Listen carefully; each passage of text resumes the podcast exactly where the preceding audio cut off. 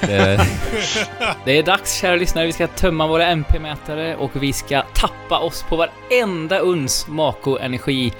Du lyssnar på Trekraftens spoilercast om Final Fantasy 7 Remake. Jajamän! yes! Äntligen, som vi har väntat på detta. Äntligen ska vi bara få spilla våra hjärtan om ett spel. Ja, och Fabian ska spilla, jag som heter Jesper ska spilla, Andrew ska spilla och såklart återvändande favorit på publikens begäran, Erik också. Välkommen. Tack så mycket. Jättekul att få vara tillbaka. Ja, det, Nepotism kan ja man kalla det. precis. Fabians eh, storbror för er som inte har koll på det sen tidigare Trekraften-avsnitt.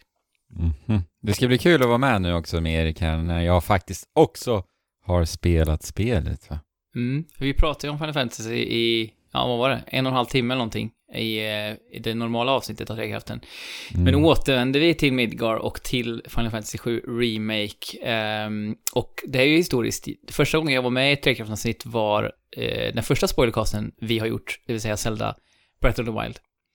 Och detta blir nu den andra någonsin om inte jag missminner mig. Det stämmer. Ja.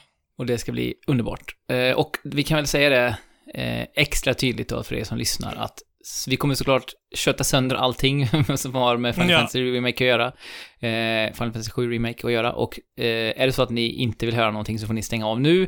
Eh, och samma sak gäller ju då om ni inte har spelat originalet, för vi kommer nog gå, gå ganska loss, eller vi kommer gå helt loss även på originalspelet. Så Mm.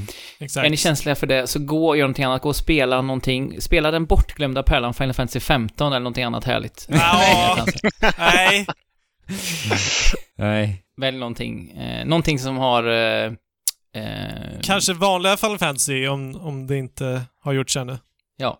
Om det ligger i Good backloggen. shout, good shout. Jag laddade upp lite med en yoghurt för att infusera mig med energi inför detta. Och vi, vi pratade som sagt i eh, Trekraften. Är det grön yoghurt? Eh, eh, nej. Grön. Vad skulle det vara för eh, smak egentligen? Grön yoghurt? Kiwi. eh, Kiwi, kaktus. Kaktuar. Kaktuarsmak. Det passar ju väldigt bra i det här sammanhanget. Nej, det är faktiskt en eh, jo, jordgubbsmultron, så det är någon form av eh, eldbaserad eh, yoghurt, skulle jag tro. Ja. Men eh, vi kommer ju som sagt gå igenom eh, det mesta vad gäller Final Fantasy 7 Remake idag. Vi börjar med att prata om vad vi tyckte om spelet eh, eh, överlag. Och vi kan väl börja med Mm. Andrew, som är alltså den enda av oss som inte har spelat och inte har någon relation direkt till originalet Final Fantasy 7. Vad, vad Mhm. kände du när du hade avrundat Remake? Alltså direkt efteråt så kände jag what in the hell händer? Ja. För att slutet är ju så jäkla förvirrande. Eh, Men det kommer vi in på här Mm, såklart. Jo, precis. Det är nu alla pusselbitar kommer falla på plats här. När Ja, jag hoppas det. Jaha, det är därför. Ja, det ska bli väldigt spännande. Eh, Men ja, med lite distans, två dagars distans när jag liksom fick landa i det där märkliga slutet så tyckte jag att spelet var väldigt, väldigt bra alltså. Eh, Och liksom, Final Fantasy 15 var ju det senaste spelet från Square, Enix, Mm. och det var katastrof tycker jag Jesper.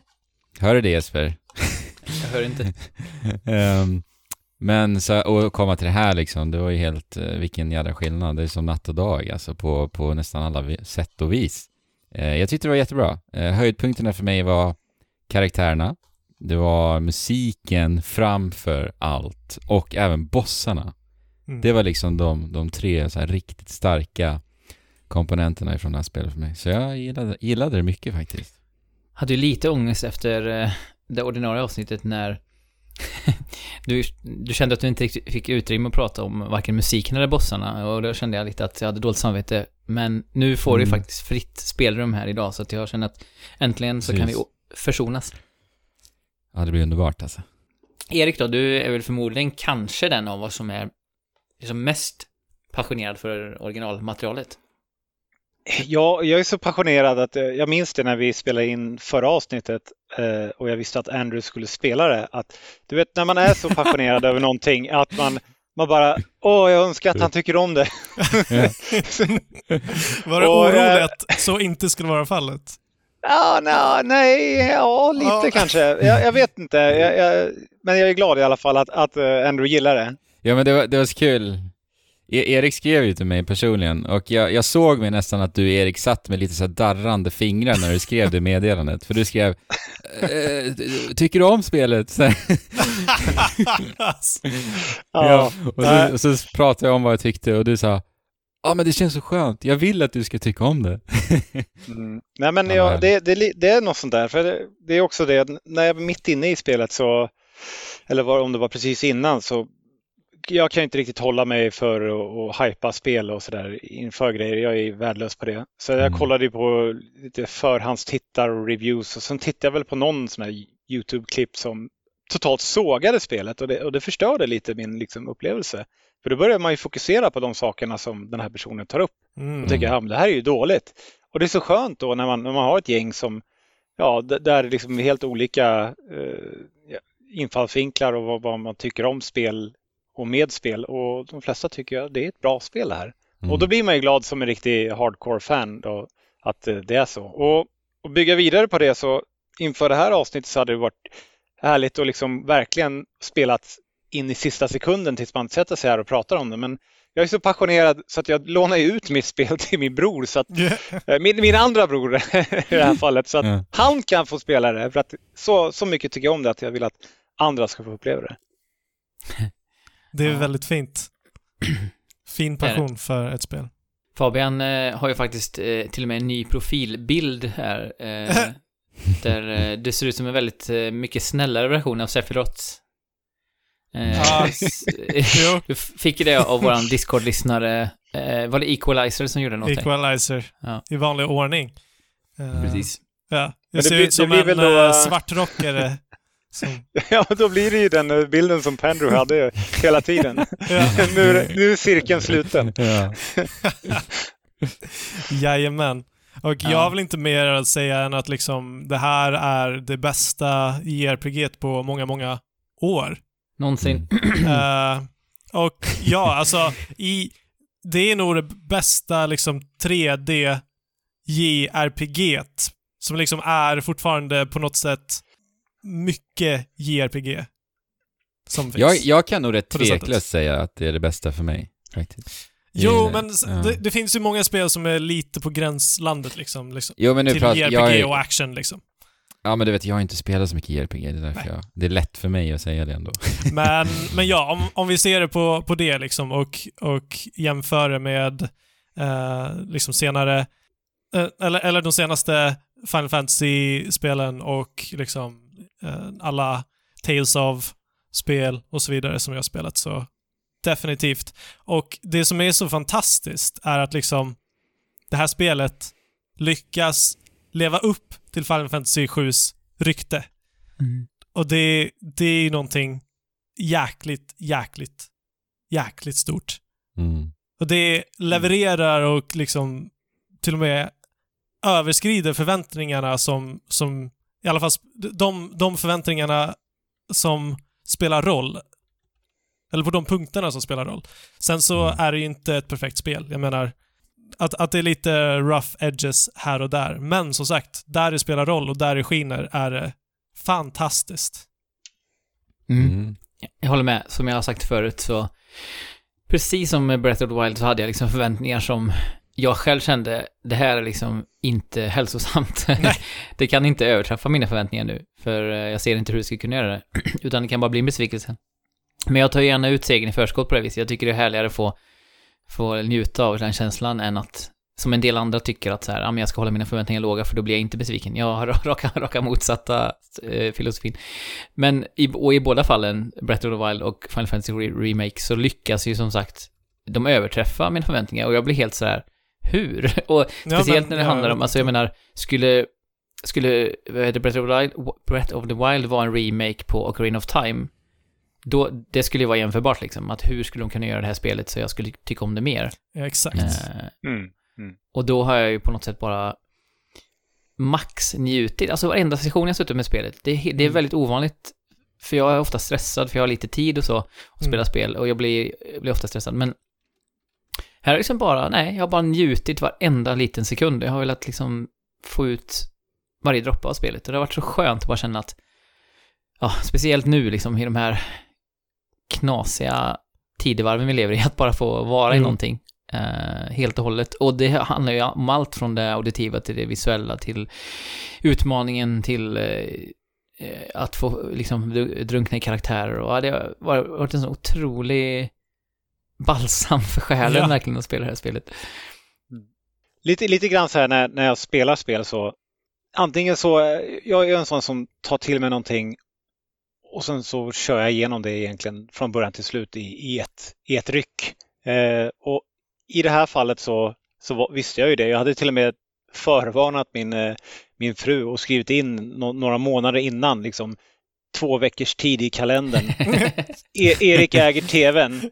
Eh, och det, det var så. Det var liksom under den här perioden så, så fort eh, kvällsbestyren var klara, då satt jag där för att liksom finnas i den världen. Mm. Och, och det är bara spel som, som jag vill vara i och vill liksom, tycker är så pass bra tills det är liksom slut. Det, det, var- det var bara liksom insupa allting som, som fanns i det för max, eh, ja, för, att, för att maxa ut det helt och hållet. Jag tycker nu när jag i efterhand tittar på lite scener från spelet och sen har jag börjat titta lite på så här behind the scenes eh, making of och så. Och då har de ju en hel del klipp från originalspelet. Och jag, jag tror liksom att jag blev gång på gång förvånad över, ja just det, det såg ut så här då. Alltså för man har någon slags, jag i alla fall har en slags annan bild av spelet än hur det faktiskt ser ut, originalet. Ja, ja. Eh, och så blir jag hela tiden så här. Oj, alltså för den känslan hade jag ju första timmarna i spelet, första kanske 10-15 timmar i spelet. Då hade jag liksom minnet av det gamla spelet så färskt hela tiden. Men på något sätt så har det här nya, alltså remaken har liksom ersatt eh, det gamla spelets ja headcanon för mig. Så nu är liksom det här Final Fantasy 7 för mig, så jag blir helt exakt. förvånad varje gång jag ser gamla bilder från, från originalspelet. Och det säger ju ganska mycket. Eh, nu faller det såna här stora vita flingor utanför mitt fönster. Eh, och man kan ju tolka det som snö, vilket man kanske borde göra. Men jag tänker mer på hur slutet av Final Fantasy 7 Remake utspelar sig. Men det kommer vi till lite senare i vår podd. Jag pratade, jag, pratade förut om eh, hur, det, hur, spelet svepte in mig eh, och verkar ha svept in oss allihop. Och den kanske största anledningen till det är att jag har ta- tagit på mig mina bästa, liksom, mitt bästa, skönaste headset och varenda gång jag spelar så har jag bara haft volymen så högt jag har pallat för öronen. Mm. Eh, och bara njutit av musik. Eh, allt, all musik i spelet. Jag har nästan inte hittat någon musik jag inte tycker om. Och jag tycker vi ska, vi börjar där när vi går igenom vår, eh, vår genomgång av Final Fantasy 7 Remake. För som sagt, eh, Andrew, du var ju lite frustrerad över att du inte fick eh, flyga fritt kring musiken, trots att vi faktiskt pratade om musiken i typ en halvtimme även i det Ja. avsnittet. Men Mm. Det blev Men ändå vi- en del. Ja, men om vi bara ska grotta in oss här, musiken. eh, Du är ju musiker själv, Mhm, eh, eller avdankad musiker som du skriver på din Twitter-bio. Just det. Eh, hur, eh, vad är ditt liksom sammantagna intryck av musiken i spelet? Men det, det är bara fullständig magi, alltså. Det, det är liksom... Det är musik som bara tar mig till någon annan plats. Alltså, hur löjligt det än får, lå- får låta, men det är, det är alltså, det är, det är verkligen fullständig magi. Jag tycker det är så enkelt att förklara på det sättet, alltså. Ja. Jag, så, jag såg, eh, som sagt, behind the scenes med han, eh, vad heter han? Eh, Josh. Han som sjunger eh, Hollow-temat, alltså den nyskrivna låten som egentligen är temat till Final Fantasy Ja, 7 just Remake det. som man hör i, Mm. i, i credits till exempel. Ja. Och hur eh, och Matsu jobbade med honom och det var väldigt härligt att se.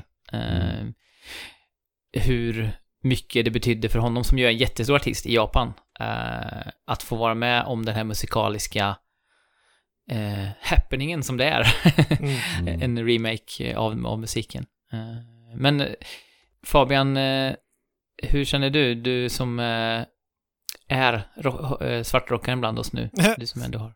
Nej, nej, alltså, nej men det, är inte, det finns inte så mycket annat att säga än att det, det är ren magi och allt. Alltså, dels så har vi ju att de här gamla välkända låtarna som bara får ett helt nytt liv Mm. i de här arrangemangen och, och som bara liksom på något sätt ändå blir ännu bättre. Alla vi har väl liksom gått på, på symfoniorkestrar med i alla fall lite Final Fantasy-musik. Och det här är liksom som att göra det. Mm. Men jag har en fråga lite Mm. till er där. Eh, jag vet ju, jag har sett lite så här kontroverser kring, kring eh, musiken i remaken nu, just för att för att det är orkestrerat, alltså rent av. Eh, och för att om man tittar på originalspelet, vad jag har förstått så har det ändå funnits Alltså det är om man, om man, rätt igenom. ja, men så här, om man direkt skulle översätta det så känns inte orkestrering som kanske det mest givna valet, vad jag har förstått som. Och det är där lite kontroverserna har kommit in. Alltså Mm. vad har ni att säga om den? Det? Alltså det första att säga det är att allting är ju inte orkestrerat om, om man ser hela orkester som spelar utan det är ju synt. eh, Det är så många olika musikstilar i det Ja. här soundtracket.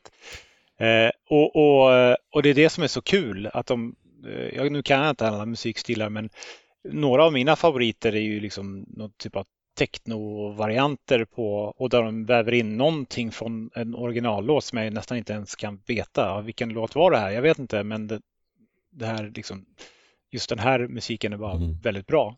Och, och det är det som är så kul med det, att de, de får in så många olika Mm. typer av musik i det. Och, och sen visst, absolut, vissa av de här eh, är helorkestrerade, men då gör de det ju till helt andra låtar med, med körer och, Mm. och helt andra liksom slagverk och, och, så, och just att de har liksom olika nivåer i musiken så att det växer hela tiden. Mm. Det är, Just nyanseringen av de gamla låtarna är ju helt makalös. Alltså man, man hör så här, okej, där det låg på samma tryck rakt över i originalmusiken, så har Mm. de här lagt in en liten triangel som pinglar lite löst i bakgrunden. Sen, sen kommer, som du säger, bastrumman in och liksom börjar trumma på hårdare och trycker på. Alltså det, det är så fantastiskt hur subtil musiken är i det här spelet.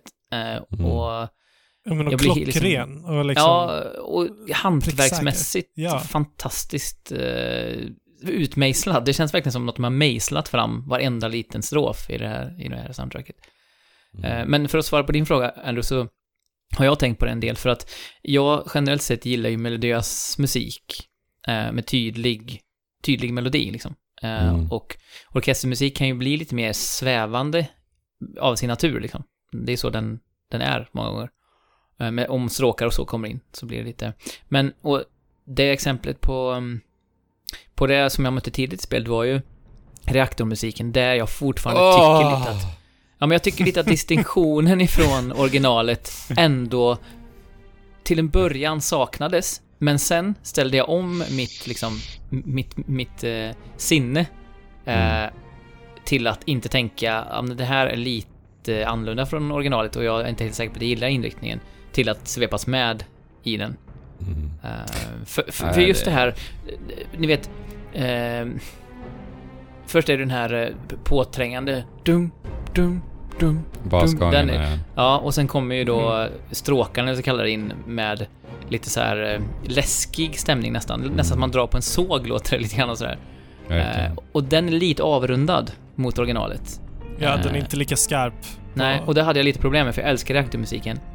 Men som sagt, ju längre man kommer in i reaktorn, ju mer upptäcker man hur fantastiskt de bara och sömlöst de bara väver in och ut ur de olika styckena och då, Ja. då går det inte något annat än att bara... Det här, det här är en av mina favoritlåtar. Alltså, när jag lyssnar på den här låten så är ju det som ett jädra äventyr i sig självt. Mm. Alltså, det händer så himla mycket i den här låten alltså. Mm. Eh, För den börjar ju som sagt med den här, den här nästan ondskefulla basgången och, och sen just den här dissonansen som skapas med just basgången och stråkarna som kommer. Det blir en sån nästan obehaglig melodi där. Mm. Eh, Men samtidigt väldigt mäktigt och bombastiskt med just orkestreringen och så vidare. Och sen senare i låten så blir det nästan heroiskt och liksom då skiftar nästan eh, grundtonerna till lite mer duraktigt. Mm. Men sen liksom när det går tillbaka och låten börjar om igen, då, när vi går tillbaka till det här, då tas vi ner på jorden igen och vi ska fortfarande då, jag sa det tidigare i avsnittet, det här är en låt som verkligen bygger Shinra för mig, gjorde det så sjukligt bra. Mm. Då blev jag lite så här: okej, ja jag ska fortfarande, jag ska fortfarande hålla mig på min vakt alltså, för att de här rackarna är, ja, de är inte att leka med. den, Nej. jag älskar den här låten. Alltså, Alltså de magiskt. är så... De gör det så mästerligt att de kommunicerar med musik på, Ja, eh, på flera dimensioner också. Eh, som vi kommer komma in på lite senare. Och är det någonting som jag älskar i musik generellt och specifikt spelmusik så är det så här eh, att jobba med olika element eh, som man känner igen både från tidigare men också från liksom låten i sig självt och sen hela tiden göra små, små eh, överraskningar hela tiden i musiken. Man känner, åh, det, som du, som du sa Erik förut, att åh, där kom den lilla slingan in. Vad var det för någonting nu? Och så man liksom sitter Precis. nästan så här, eh, upp, som du säger, upptäcktsfärd genom musiken. mm. Eh, och man förstår liksom hur otroligt skickliga och hur roligt de har haft när de har producerat den här musiken. Och, Ja men bara om jag får ta Mako Reactor igen som ett exempel. När den, den har ju en battle, eh, alltså stridsmusiksvariant också. Mm. Och då försvinner ju den här dissonansen i basgången helt. För att det skulle ju inte passa i en liksom pumpande actionsekvens där du liksom ska vara fokuserad och reaktiv och alert. Alltså det, det, det, det blir en liten clash där med liksom vad man vill förmedla. Men då så har de helt och hållet förändrat det. Men det funkar lika bra med, med stråkarna och den melodin ändå. Alltså det är en fantastisk eh, musik för strider också. och bara att de har lyckats med det så bra som de har gjort. Liksom. Vad roligt också, eh, Nube och Mats säger ju det i den här dokumentären jag såg, kort dokumentär. Att så här, ja, men nu för tiden så vill folk ha eh, dynamisk och dramatisk musik som förändras efter eh, situationen. Mm. Så vi fick väl göra det då. Alltså det var verkligen så här, ja, ja. Det var som att det var liksom som att det inte var, vore någonting. Ja, ja, vi slängde in lite sånt för att eh, folk gillar det. Är det sant? alltså det Ja, låter... På resultatet så verkar det som att de har liksom tänkt igenom allting i minsta detalj. Inte att det är någonting man gör lättvindigt. Men jag tänker bara, det kändes lite som att så här, han är så otroligt mästerlig på det han gör, så det var bara som att, ja, Ja. det var bara att lägga in en annan växel där. Mm. Och eh, Tetsuya Nomura i den, eh, jag kan rekommendera den eh, fyra minuters-versionen av just låten Hollow, eller alltså det handlar om making of den låten. Och Tetsuya Nomura sitter hela tiden, nej förresten, nej nu, det, jag växlade in sen i en längre video som IGN hade gjort, så var det. Och han sitter hela tiden, Tetsuya Nomura, och tittar, inte mot liksom kameran eller personen som pratar med, utan åt sidan hela tiden. Han sitter liksom i profil hela tiden. Och så sitter han lite så här, ni vet, lutar huvudet lite mot ett finger typ åt sidan och pratar. Mhm. Han ser så oerhört eh, nonchalant ut hela tiden.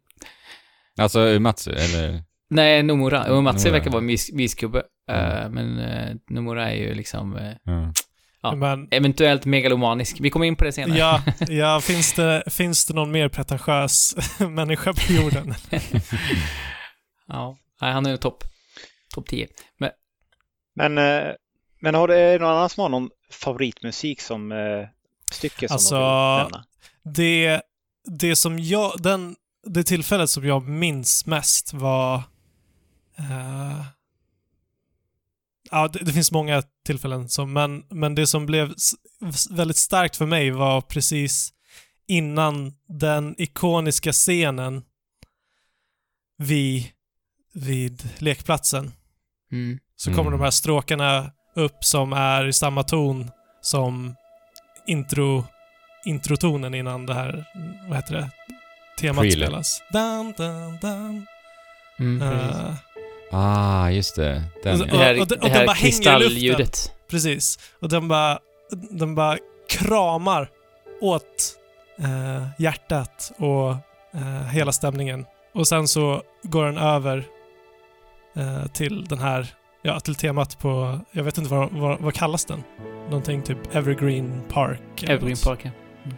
Det är roligt, Mm. det är ju typ en betongklump. Ja, på- precis. Och eh, Mm. ja, den innehåller ju Aris Theme.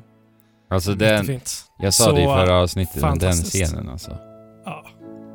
Oh Ja, det my. är riktigt, riktigt bra. Det Ja. som är roligt också med, med låtarna för min egen del, eh, för jag skrev upp så här fem stycken, ja, stycken då som är, som är mina favoriter och tre av dem är i originalproduktioner för spelet som, som säkert lånar en hel del från, från originalspelet. Men, Mm. men eh, nästan min favorit av dem, det är nog eh, det, det temat som spelas när Tifa och Aerith eh, blir tagna till det här rummet Ja! i Don Corneos mansion. Och eh, nu, ja, man förstår ju det om man inte har spelat originalet då vet man ju inte vad som ska hända med dem. Men då kommer ju Don Corneos Goons där och ska ju göra det de vill med de här stackars flickorna. Men det är ju inga stackars flickor. Nej. För de, för de är badasses.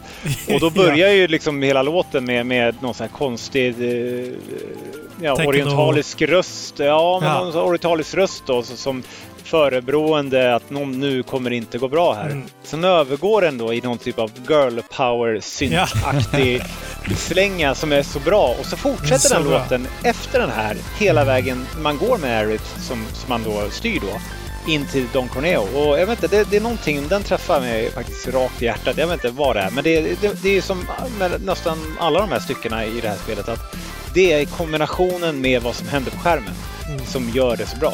Mm. Ja, nej, den är magisk. Hela den scenen Ja. och Smash and Rip 'em som den låten heter just, är ju eh, bara, alltså, det finns några sådana här fuck yeah-moment i det här spelet, det är ganska många. Men det här är liksom ett av de största. Eh, och just hur de så här helt obekymrat bara så här nitar dem och sen så berömmer de varandras fighting efteråt. Så här, så här, Åh, du var grym! Ja, men du då? Typ så här. ja. Liksom otroligt Ja. härlig scen. Och sen eh, får ju, som sagt, Don Corneo, eller han, han får ju inte tyvärr vad han, eh, what's coming to him då. Eh, men eh, de hotar ju honom så att han blir, ganska tilltryckt i alla fall. Nej men just, och det, det illustrerar också, det sa jag även i vår musikpodd som vi gjorde med Öppna Världar här, men det illustrerar ju verkligen hur Square har tagit berättandet in i liksom, jag säga 2000-talet, men Exakt. med, med modern tid. För här hade ju det varit så annars, och var väl så i originalet också, att ja, man behöver rädda Ja, kvinnan som är liksom i, i knipa. Och här är det verkligen så här, vänder de totalt på den grejen. Och sen kommer ju Leslie in också, som jag gillar verkligen som karaktär. Kommer in och bara så här. Jaha, eh, ja, okej. Eh, Jag har lite gåvor till er här, det är er, er, gear. Gå och avsluta jobbet nu liksom. Just den här, eh, eller han är inte så förvånad heller egentligen, utan han är bara så här. Ja, gött. Och sen eh, ger han tillbaka ens prylar så att man eh, kan gå efter Don Corneo, som ju eventuellt har dödat hans eh, käresta. Jajamän. Jag är Jag har en fråga att... till ja. Andrew eh, Ja. innan du fortsätter med ditt. Eh, du har ju spelat igenom hela spelet nu och Mm. jag förstår att du, det var slutet för spelet som var mest ja, konstigt eller oförklarligt för dig. Men när du spelade fighten mot Genova och Ja. Genova Fas 3-musiken gick igång på riktigt, som är också en av mina favoritstycken. Ja. Vad tyckte du om det? Alltså faktiskt så gav inte det något bestående om jag ska vara ärlig, för att jag minns inte riktigt någon... Jag, har, jag kan inte greppa någon känsla bara av frågan, faktiskt. Nej, nej, jag förstår. Eh, Hur, det är hur låter det? Vad sa du? Hur musiken låter? Mm. Uff, och vad blir det? det... Nynna nu. Hjälp mig! Jag kommer inte ihåg.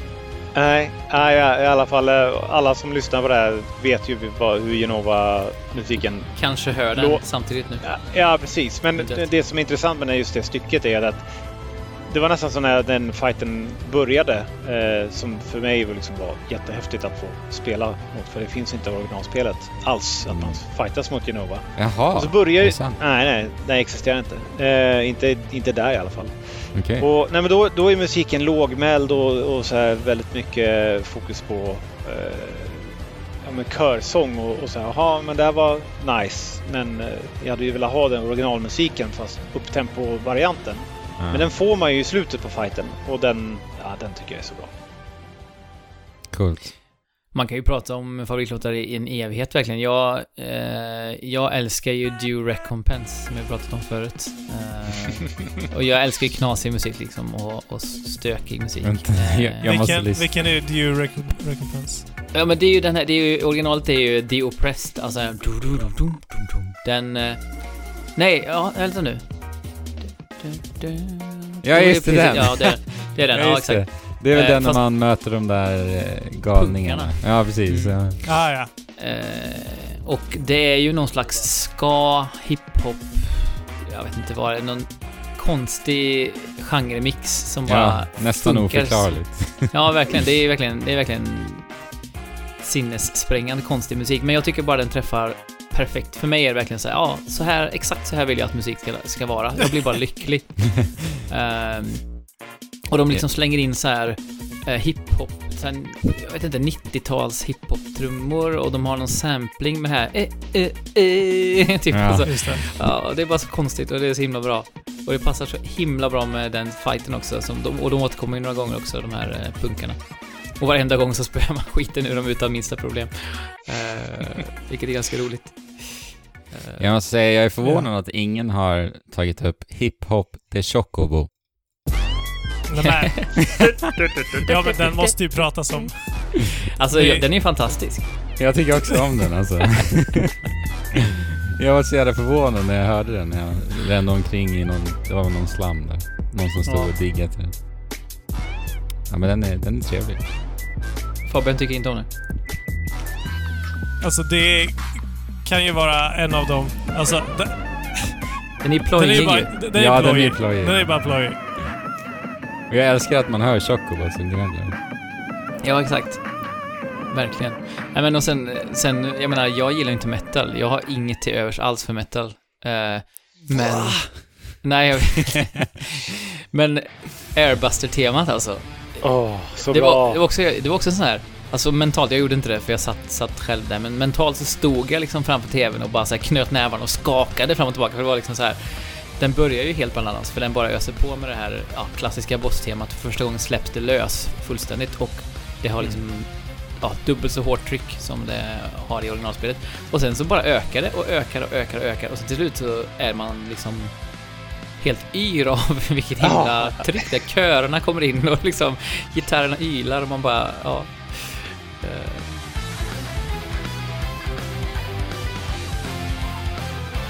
Och det, det där är också jätteintressant just bara hela game, hela det chapteret bygger upp på att man ska då ta sig igenom Mako Reactor 5 är det väl. Mm. Och, och, och liksom man, man, man vet ju om att man ska möta den här bossen. Och, och de liksom hypar upp den till max. Och, och, och så ja, när man kommer dit till slut, då tänker man så här, ja men hur, hur, hur bra kan det vara och hur svårt kan det vara? Och då, då tycker jag de lyckas med det att det, det blir liksom ändå den här wow-känslan med musiken, med utmaningen. Jag tycker han var ganska utmanande. Jag klarade för sig på första gången men, men det var nog för att jag valde rätt saker att ta bort ja, där. Man, här. Mm. Men ändå så, så med den musiken som byggs upp på slutet så känner man så här, ja, eh, ah, det, det, blir, det blir bara maxat adrenalin. Mm. Och så går man direkt därifrån till eh, Aeriths blommor, eller hur? Visst är det så? Mm. Ja, precis. Jo. Ja. Och, och där kommer ju också hen, den här fantastiska musiken i kyrkan där. Ja, så Eh, bra. Dun, dun, dun, dun, dun, dun. Börjar den liksom så här bara, och den kontrasten. Och sen så kommer fighten mot Reno och, och jag menar någonstans där så bara känner jag att vad är det här för spel? Eh, på, alla, på alla nivåer, men inte minst musikaliskt. Eh, jag, jag tycker också, jag menar, eh, Wall Market är väl helt nyskriven musik, eller åtminstone så pass olik originalet att det är svårt att, eh, koppla den tycker jag till. Jag, eller jag, utsegla. jag vet inte. Jag, jag har inga så här uh, Wallmarket minnen riktigt Nej. från den musiken. Men det gick så den, låten, den låten gick ju så här. Du, du, du, du, du, du, du, du, du, du, du. Ja, just det. Ja, Ah. precis.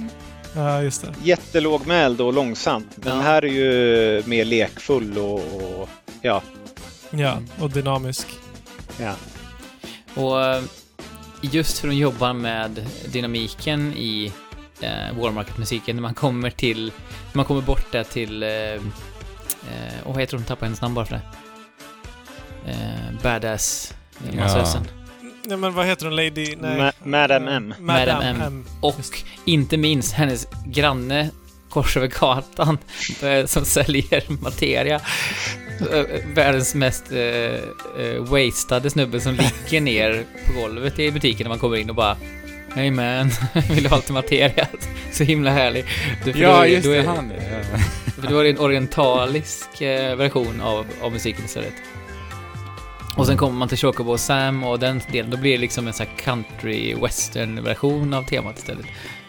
Ehm, Ja, det är härligt att de, att de har gjort på det sättet. För då trött, man tröttnar inte på musiken och, och, och, och man förstår ju liksom vad de tänker nästan med att ha så många olika versioner av de här styckena. Och Ja, och i- dessutom så lär man sig ju liksom vad som är vad med på musiken också. Eh, Ja. det, det kan ju bli lite, eh, lite förvirrande där i Wallmarket, men det blir liksom som ännu en, en, ett karaktäristika på stället som det är på. Ja, jag måste säga för att lyfta enskilda låtar så låten som är när man tränar inför sin dansuppvisning. Eh, det är också en version av Just det. Är det boss-tema eller är det vanlig fighting-musik? Jag kommer inte ihåg vilket är det Jag kommer inte ihåg heller, men... Ja, det är väl Ja. stridsmusiken? Ja, det, ja, nästan det, ja, förlåt, förlåt. Ja, det andra är. Ja, sorry. Ja, precis. Och de väver in det. Det är ju någon slags eurodisco-dänga nästan. Eller house-dänga i alla fall. Ja. Men de väver in fighting-musiken lite grann. Medans Cloud, han ser så otroligt koncentrerad ut när han håller på med den dansen. Och jag själv ville ha... Jag visste att jag skulle få en belöning men jag satte alla eh, perfekt tajmade där på träningen. Och så fick man de materien och gjorde det. Och jag var också otroligt koncentrerad. Det var liksom som att vara på en så här okej, nu är det liksom genrep här för showen.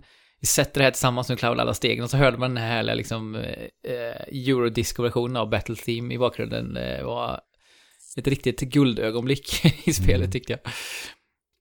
Ja, Ja, man kan prata om musiken hur länge som helst tror jag. Ja, och vi kanske inte ska göra det utan vi har en hel del annat vi vill prata om också. Eh, Men, men helt klart är det ju så att musiken kommer fortsätta rulla i mina arbetslurar eh, i många, många månader till. Eh, Och även hemma i CD-spelaren, va? Ja, jag har inte beställt musiken än, men jag kommer köpa den här 800 kronors, eh, åtta, eller är det sju, nej åtta tror jag det var, skivor. Eh, för att ha dem hemma. Eh, Borde ju varit sju. Väl värt. ja, missad opportunity. Mm. Eh, är det någon som vill sticka in med någon, eh, någon, någon musik innan vi rör oss vidare till eh, själva berättelsen? Ja, vi sticker in med tio stycken, men det, det, det går inte. Nej, ni får gå med på vår Discord så kan vi diskutera musiken där, vilket görs eh, en del. Gjordes Mm. framförallt under releaseveckorna. Eh, men som sagt, Andrew, du satt med liksom hakan nere vid golvet i slutet på eh, Final Fantasy 7 Remake, för sista kapitlet tar ju någon slags eh, rekordartad eh, sväng, vänstersväng. För jag menar, vi Mm. konstaterar det, alltså originalspelet, i, alltså i Midgard så är det ganska tydligt. Ja, det finns, eh, det finns ondingar, det finns liksom eh, eh, tydliga stakes och man vet var man, vart man är på väg och, och, och, Ja. och hur man ska Mm, göra det. jo. Men, och det, så är det ju även i, i det här spelet upplever jag, fram tills då som sagt kapitel 19 är det väl, va? Eh, Ja, det, alltså det börjar väl lite med Genova, skulle jag nog säga, för min del alltså. Där Mm. med Hojo, det kanske var, jag tror nog nästan 18, det börjar Ja. balla ur för mig. Och sen är det liksom full-blown crazy i slutet när eh, Sephiroth tar med en till, eh, vad heter det?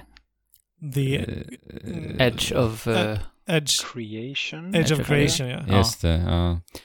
och de här whispers man får fightas mot, ver- verkar vara, vad som verkar vara alternativa versioner av sig själv. Tänkte ni på det? De här tre... Eh, Nej. Ja, ja men de här... Eh, alltså jag det är vet någon vilka du slags menar, men det tänkte jag parallella dimensionsversioner av en själv. För att någon har Om man- fightas ju, någon har en, eh, eh, något, jag vet inte, distansvapen och någon har ett svärd. Okej. om man assessar dem så, så alltså om man använder materialen assess, eh, så man får information om dem så står ju det, som du säger i beskrivningen, att Mm. eh, Mm. det här är reinkarnationer av framtida personer som försöker skydda Sin egen tidslinje sin egen princip. tidslinje eller något sånt. Mm. Ja. Och vi, vi kan väl börja här, vi grottar lite i det här konstiga och Okej. så kommer vi in på resten sen. Eh, Börjar på det sjukaste. ja men det är lika bra. ja, det är lika visst. bra. Eh, och, och Whispers, alltså de här eh, dementorerna, helt enkelt. Dementor. Ja, det är ju verkligen dementorer alltså. Ja. Ehm, det är fascinerande tycker jag. Jag har ju lyssnat mycket på liksom, teorier kring det och sådär och det är väl ganska, det är en ganska uppenbar koppling att göra kanske. Att de här whispers, de dyker ju upp hela tiden när Remake håller på att avvika ifrån originalspelet. Mm.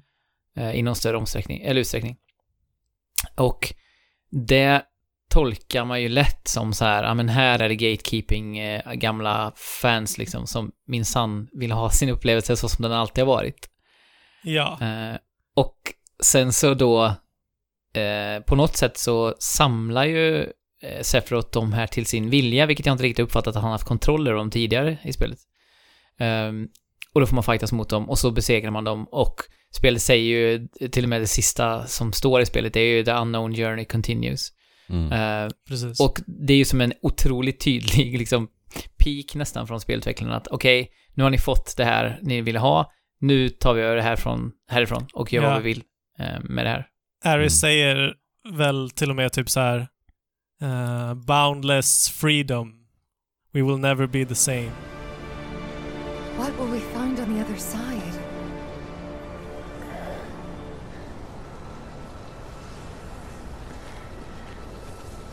Freedom.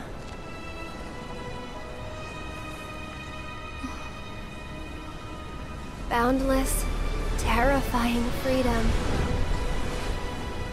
Like a great, never ending sky. I'm asking you to help me. I know that together we can do this. But if we do, we'll be changing more than fate itself. If we succeed, if we win, we'll be changing ourselves. Ja, Mm. exakt. Så det är sjukt meta och det är väldigt fascinerande att man väljer eh, i en sånt här liksom eh, tolkning av ett sånt älskat verk att bara så här, vi slänger in den här aspekten som blir någon Ja, slags jäklar. metakommentar på hela, på hela grejen. Jag tycker det Ja, det är, är- hä- häftigt. Jag tycker det är Jäkligt vågat. vågat. alltså. Ja. Och jag, jag tycker Ja. ändå, jag är ändå, jag har självklart googlat i efterhand för att alltså slutet för mig var bara ett stort frågetecken. Eh, Så jag har ändå velat ändå ta till mig vad tusan det är som händer. Men Mm. i- i slutändan tycker jag ändå att konceptet är ganska ballt alltså, vad de gör. För jag tänker också så här, eh, nu har de med det här spelet eh, förhoppningsvis fått eh, till sig en hel del nya fans för Final Fantasy 7. Och nu kan ju till och med nya fans vara med i diskussioner med äldre fans och spekulera i framtiden. Och det hade Mm. inte riktigt kunnat hända om de bara hade gjort en rakt upp och ner remake liksom. Så att det är en ganska kul period vi är i nu, när in- ingen har någon aning egentligen om vad som Ja. ska hända. Ja, Jag håller med. verkligen. Hur, Eh, eh, jag, jag tänker, eller från början så tänkte jag så här, vad håller de på med? Vad är det här? Men som sagt, det har fått smälta och jag är nog helt och hållet med på tåget. Eh, Mm. dels av de här anledningarna eh, som du nämner Andrew, att det potentiellt så, så enar det en- grupp som annars skulle vara liksom två nästan helt olika typer av konsumenter från Mm. deras sida. Eh, och dessutom blir det liksom spännande att få följa vad det är som händer. Liksom, kommer vi kunna rädda Aris eller inte och så vidare. Precis. Eh, och det här kan ju, det här kan de ju köra rätt in i väggen. eller så, eller, eller så blir det skitbra. Det, det kan vi inte säga. Nej, Eller- alltså det, det är ju precis det här, jag planterade Nomura lite tidigare här. Och eh, det som var intressant att se i den här eh, dokumentären var ju att han sa ju då att ja, men det vi var väldigt noga med var att vi skulle nå, som du sa eh, här Fabian, vi skulle nå båda människorna, de som har en väldigt stark relation och en stark nostalgi kring originalet. och de som är nyfikna på att ta del av det från för, för första början. Och vi måste hitta den balansen, det har vi jobbat stenhårt med och det pratade vi om också i, eh, i originalavsnittet vi gjorde i vårt original, eh, så pratade vi om just att de hade hittat den balansen väldigt, väldigt väl. Eh, och det är väldigt spännande att nu, nu har de öppnat upp alla möjliga vägar för sig själva, men som du säger, oron kring att Tetsuya Nomura kommer att Kingdom Hearts ta till Final Fantasy 7 finns ju onekligen där. Eh, Ja. Även om jag egentligen väljer också att se det som spännande. För jag tycker att Midgard-delen är, är bäst i originalspelet. Jag gillar den bäst. Så att jag har ingenting emot att de kanske förändrar lite i struktur och annat i kommande delar. Det är Men- intressant också med, om man tänker på vad, vad vissa av karaktärerna säger på slutet. Eh, Aerith egentligen genom stora delar av spelet säger ganska många saker, speciellt om man då gör de här valen i spelet så man får hennes cutscene i Chapter Mm. 14. Mm. När hon mer eller mindre alltså, pro- proklamerar och säger det att eh, Cloud inte ska bli kär i henne. Mm. Och massa andra subtila saker hon gör och säger. Säger saker hon inte ska känna till än Ja. för att det har inte hänt med referenser till spelet och vad som komma skall. Eh, och, och som liksom indikerar till att, ja men vänta nu Eris, eh, kommer du få framtiden eller? Mm. But whatever happens, you can't fall in love with me.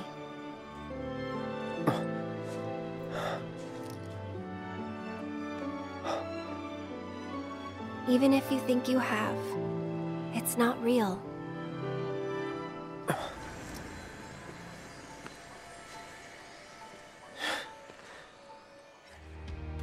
Well, what do you know? You've got the eyes at least. You don't mind, do you? Bodyguard work's not too different from Merc stuff, right? Uh, I guessed. From the sword. Och, och samtidigt, Sephiroth säger där i The Edge of Creation, han säger då seven seconds to midnight eller vad är det nu han säger exakt. Until Eh, the end. så- Let us Ja, defy precis. destiny together. Ja, precis. Och, och det är också, eh, om man läser i, i eh, character lore där, eller i loren i spelet, så, så hänvisar där till de sju sista sekunderna innan Meteor träffar jorden, vilket är verkligen inte något som har hänt. Eh, och, och då in, indikerar det att, jaha, Sephiroth, är du från framtiden? Precis. Så, så, så, så att jag menar, eh, någonting är ju konstigt med de här timelines och det ser Det vi också det. med han, karaktären Zack som Mm. förmodligen inte Pad- Padre har en aning om Alltså. vem han var. What the hell? Jag bara, varför, vad är Cloud 2 här? Ja. Ja, precis. Men eh, ja, det där är ju så här, känns som ett klassiskt japanskt storytelling. Bara, här kommer någonting som du inte får reda på någonting om nu. Det kommer Mm. sen. Men det intressanta med det här är ju att vi, liksom, som har en relation till originalet och eh, det expanderade universumet kring det, har ju en relation och vet ju vem det här är ändå. Så det är liksom något gött mellanting mellan ett totalt mindfuck och faktiskt bara så här en plantering av någonting som känns skitspännande. Eh, Ja, Det som gnager mig lite så här när jag tänker på, på slutet ändå, det är att, att jag hade gärna velat veta de här sakerna när jag spelade det. För då tror Mm. jag ändå att upplevelsen hade varit bra mycket bättre alltså. För att jag både tycker... Kate, Ja, förlåt. nej, men, nej, men både Kate Sith och, och eh, Zack hade ju varit... Eh, Ja, alltså, Vänta nu, är det katten eller? Ja. Ja. Nej men precis. Men det är väl så, de, man kan inte ha kakan och äta den samtidigt. Det, det här bygger de ju upp för att det ska finnas spekulationer och att man ska Ja, ha något precis. att se fram emot. Så, så det var ju meningen, det var ju att, att det här skulle liksom, åh, nu ändrar vi lite grann här, men ni vet inte vad. Men Det får ni nej, se nej, nästa nej. del. De satt ju där. Vänta, hur ska vi, vi uppmuntra till spoilercast bland alla podcasts i Ja, hela jo. världen? Jo. Ja. Exakt. jag har nog aldrig, Mission, mission successful. ja, jag har nog aldrig sett i mitt flöde så många spoilercast som ett och samma spel någon gång förut faktiskt. Nej. Eh, men, alltså, så här. Zack är ju Aeriths pojkvän. Okej. Eh, och hon Vänta, verkar vänta, känna vänta. av- Är det Mm. hon han nämner då vid den där scenen eller vid parken? Ja, ja. Ja. det är det. Ah, För de är ju ganska det. lika varandra, Zack och, och Cloud. Ja, men det är det ju. Det är ju Cloud 2 liksom. Ja, och vi, om vi fortsätter längs den här otroligt spoiliga vägen, om du känner att du pallar det, Andrew, Ja, ja, ja. Kör på. så är det ju så att Cloud tror att han är Zack, Ja. typ. Precis. Mhm. Mm. Han, de minnena som, nu har inte han berättat så mycket om någonting om sig själv eh, i, i det här första spelet, men de minnena som han själv har om att han är en Soldier Class 1 och sådär, de är helt fake. han är inte det, han har aldrig varit det. Det är Zack Okej. som har varit det. Det är Zack som är hans eh, förebild och mentor och det är Zack som ser till att Cloud överlever överhuvudtaget in till Midgar.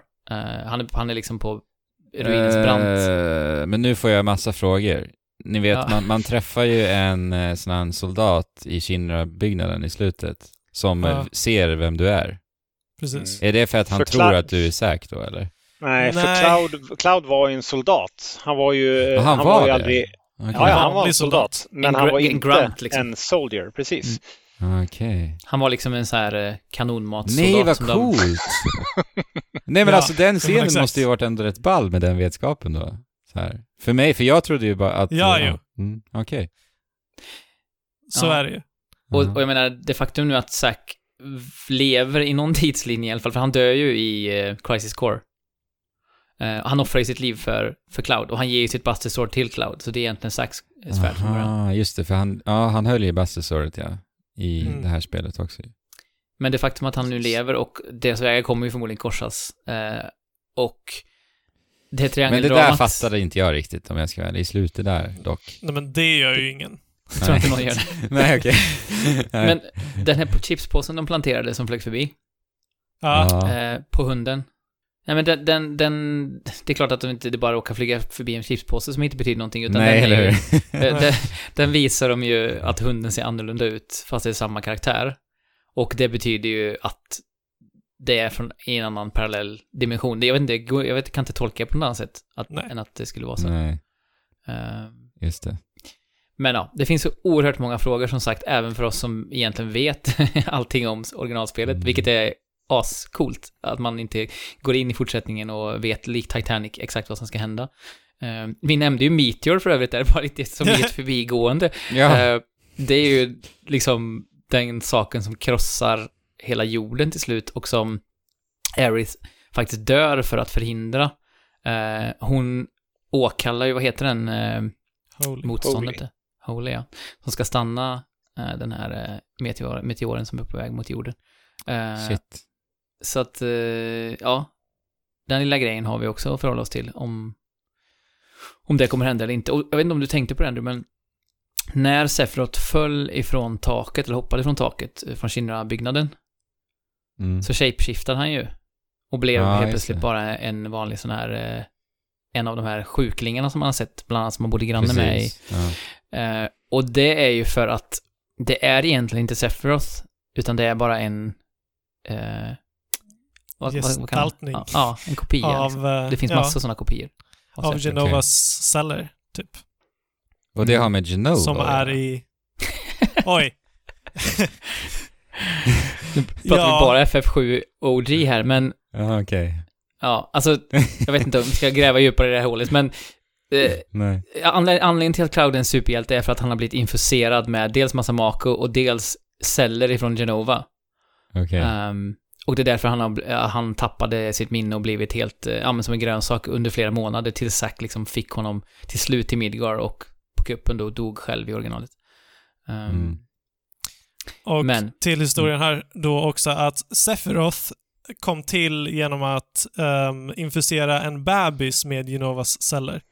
Eh, och på grund av hur Genovas celler funkar så, så liksom drar de sig till varandra och det är därför eh, Cloud är så mm, eh, obsessed med Sephiroth och alltid ser honom och alltid liksom, Mm, ja, just det. det finns många anledningar. Men vem, eh, typ vänta nu, om vi backar lite längre då. Var kommer Genova ifrån? Det är alien. Rymden! Hon är. Rymden? Okej. Ja, okej. Och det, och det är Hojo som primärt eh, forskar i Genova, eller? Alltså, Hojo är Sephiroths pappa. Ja. Ja, okej. På Ja, riktigt precis. alltså. Nu, vi skrev i chatten förut och då sa jag att alla var, var varandras pappor, men Hojo är på riktigt Sephiroths pappa. Okej. Mm. Ehm, ja, men allt det här kommer ju eh, uppdagas eh, i, i eh, Final Fantasy 7 Remake 2. Mm. Eh, så. Men Eller? Ja, vi får väl se. Om vi håller oss till det här spelet då, eh, och berättelsen i det här spelet, vilka... Eh, vilka är era så här favoritstunder i, i det här? Alltså jag känner att vi inte riktigt är färdiga med, Nej, gräv- med liksom berättelsen och så.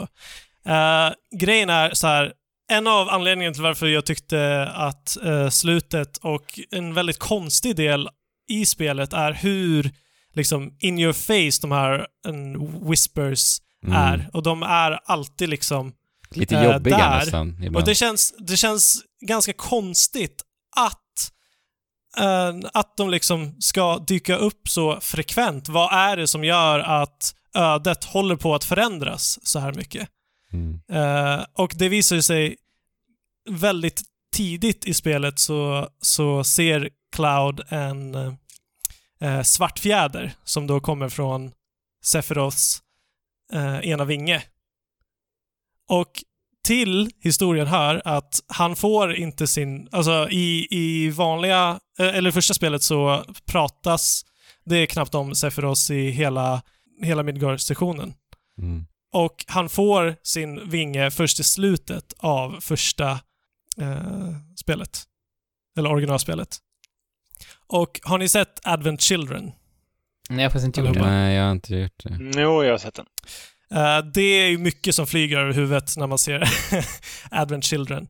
Men det till, till saken hör att Sephiros, där från framtiden, även fast han är besegrad, fortsätter leva i typ så här minnen eh, och grejer. Och de där, i Advent Children så, så kommer, eh, så är det tre typ så här mm, rester från Sephiros som försöker samla ihop barn och grejer. Och Mhm. det verkar, snarare än att det ska vara Tifa, Barrett och Cloud som, som de fightas i slutet där, så Ja, verkar det vara de eh, här tre Ja. eh, som de kommer ifrån. Och Mhm. anledningen till varför de här whispers dyker upp så pass ofta är för att den framtida Sephiros går tillbaka eh, och försöker manipulera Cloud och varje, varje, gre varje grej han gör här, i, i den här tidslinjen eh, får så här ripple effects som, som sprider ut sig redan från början. Som då gör att de här whispers kommer och måste ställa saker till rätta och se till att saker och ting händer. Och även som du sa, eh, Erik, så verkar, det, så verkar det som att Aris har väldigt mycket koll på saker och ting. Verkligen. Eh, och det kände och- jag i hela spelet alltså. Ja, och det, det, finns även, om man ska gå tillbaka till så här hur de kommunicerar med musik och grejer, så är det, så är det små stycken som spelas eh, och scener som, som antyder att Aris är den Aris som också finns i framtiden, men som har genom livestream och genom eh, i egenskap att vara ancient har kommit tillbaka och även hon försöker se till att saker och ting händer. Men där i slutet så säger hon också eh, typ att det kan... Det är det här som kommer hända om vi misslyckas, typ. Och det vi får se då är en scen av det som faktiskt är slutet av originalspelet. Så frågan är, liksom, vad är misslyckande? Eh, är misslyckande att det sker exakt så som vi Ja, vill ha det, det. eller är det en, ett, ett, lyck, ett lyckat sätt? Eh, och på det sättet så köper jag liksom hela det här spelet mycket mer för att de har liksom byggt upp det här till att bli någonting nytt. Och Mm. någonting där vi kan, som sagt, spekulera och eh, inte... och vara ovetandes. Mm. Nej, men precis. Och jag menar, kollar man på vad, vad är det som FF7-communityt har önskat mest genom alla åren och, och fortfarande pågår hos vi- vissa inbitna fans. Det är ju Mm. att försöka spela FF7 OG Ja, och se till att Aerith inte dör. Eh, Jo. Ja, men det, det, finns ju, det finns ju de. Det dyker ju upp olika teorier. Om du gör så här så, så lever hon. Eh, och det här skulle ju också kunna förklaras som, som en, eh, ja, någon typ av påbyggnad att hon då inte ska dö. Eh, att man, man, gör, man gör något med historien att man kan rädda henne. Det, det, det finns ju spekulationer om det med. Och jäklar Men, eh, vad spännande det där kommer bli att se hur de gör. Alltså. ja. Det, är, det är det som är det intressanta. Oavsett hur det slutar så har de ju smått trollat oss med att så här, ah, hon kommer nog överleva. Eller? Ja, alltså det är verkligen jo, så här, de, de skulle ju lika gärna döda henne fortfarande, men att bara den här möjligheten att, att tänka att hon kan leva är ju otroligt Alltså, kittlande. ja, jag tror att de kommer leka mycket med det där. Jag har en känsla av att de kommer få oss att tro det jättemycket, Mm. att vi kan rädda Mm. henne. Men sen till slut bara, nej. Exakt. Ja. Så man får den upplevelsen igen. Ja. Jag hoppas att det kanske ändå går, men att konsekvenserna Ja, är exakt. ödesdigra. Tänk om det skulle bli ett val sätt. till och med. Det hade ju Mm. varit. Men ja, det... Ja, det, För det... Av den här anledningen så blir ju det här på något sätt också, eller istället en uppföljare. Eftersom att det liksom Ja, baserar sig på saker som redan har hänt. Och det är Men- också coolt, som sagt, namnet på spelet som många tyckte så här, vadå remake? Det är Exakt. bara en del av spelet. Exakt. Fast det är det som är så coolt att Ja. det betyder ju också att de faktiskt gör om spelet på riktigt. Verkligen. Ja men Mm. verkligen. Jag skrev det till Fabian att ja, namnet känns ju ändå, det gör lite mer sens nu när man har klarat av det ändå. Ja. Det som Kojima skulle ha sagt, att ni kommer skämmas för era ord och handlingar när ni får reda Ja. på sanningen. Men Fabian, jag måste bara, Advent Children, den utspelar Ja. sig alltså i framtiden efter I framtiden. originalspelet? Jajamän. Okej, Ja. och Sephiroth lever då, men du sa i typ visioner Alltså, eller? Sephiroth finns i... Det finns delar av Sephiroth i The Livestream och, och eh, Sephiroth är ju... Kommer från Genovas celler och han vill typ... Jag vet inte, jag tror att hans... Eh, han kan överleva för att hans viljestyrka är tillräckligt stor i sant anime-manér. Och han vill använda, han vill ta över den här planeten och använda den som någon farkost för att åka runt i universum och ta över andra eh, planeter. Typ. Det är För vad han- han vill göra. För hans originalplan är ju att eh, göra jorden så mycket skada så att den reparerar sig själv och vid Just det tillfället så ska han liksom ta över den kraften som skapas. Just det. Och bli Det är någon slags- därför han vill det är därför han tillkallar en meteor som vi snackade om här Mm. förut. Så det ska bli ett stort sår som eh, de, blod- blodkropparna kommer och läker och då ska han Mm. suga in sig i blodkropparna och bli en, en gud i princip. Mm. Eh, han har ju också, han har ju tappat lite grann kan man säga, Sephiroth. Uh, han, han tror ju att han är, sk- att Genova är hans liksom mamma. Mamma, Eller så han, ja. ja. han, han har ju fått lite, Cloud sa ju Mother Han- någon gång också. Ja, det är av den anledningen. Ja, just det. han att, han, att Sephiroth tror Mm. det. Och han har Genova-celler. Och alla i Advent Children har jag för mig tjatar om mamma hela tiden. Men det som är- Genova. Det som är fascinerande med Cloud är att han, han förtränger ju det faktum att han är, att han är en medelmåtta hela tiden. Ja, hela För att han är, ju bara, han är bara född eh, av en vanlig familj och som sagt ville ta värvning för att han skulle bli någonting och imponera på Tifa typ. Och sen blev han ingenting. Eller ja, han blev ju liksom, ja, han kom med i armén men han fick typ bära lådor ungefär. Ja. Och eh, så, så slumpade det sig så att han var med eh, under tiden när viktiga händelser utspelade sig med Sephiroth i, eh, när han flippade. Och och då blev han, då fick han de här, eh, han, han, han, har blivit, han och Zack har blivit experimenterade på i åratal av Hojo Mm. eh, Cloud. Och därför har han liksom då gått in i den här förnekelsen att han är, han är någonting annat liksom, än vad han är. Ja. Ska sägas är ju också, för, för de som inte vet, och kanske Andrew, att Sephiroth är en liksom krigshjälte. Alla ser upp till honom. Han är den coolaste människan som någonsin har funnits. Jo, men det är ändå förstått. Eh, De pratar ju ja, lite okej. om det i spelet. Men det tycker jag är så himla härligt i det här spelet, hur de har tryckt på Clouds sårbarhet och hans liksom eh, awkwardness och hela hans liksom, eh, hans inre demoner och komplex kommer fram så fantastiskt bra tack vare Mm. eh, de mycket mer mänskliga dialogerna och inte minst magiskt röstskådespel. Alltså jag tycker det är Ja, verkligen det så här, är det här är. Cloud. Det har- Han har alltid låtit så här. Det är liksom perfekt in Exakt. i minsta vibration på rösten. Mm. Jag blev typ kär i röstskådisen när jag kollade upp honom eh, på, på YouTube. Jag länkade lite grejer där. Han hade Mm. gjort lite intervjuer, lite rappar och grejer. Han Aha. släpper lite rapmusik tydligen själv. Det är hans första röstskådespel Precis. insats Vilket är otroligt. Också. Ja, ja Han är ju väldigt, vanlig väldigt bra. skådis.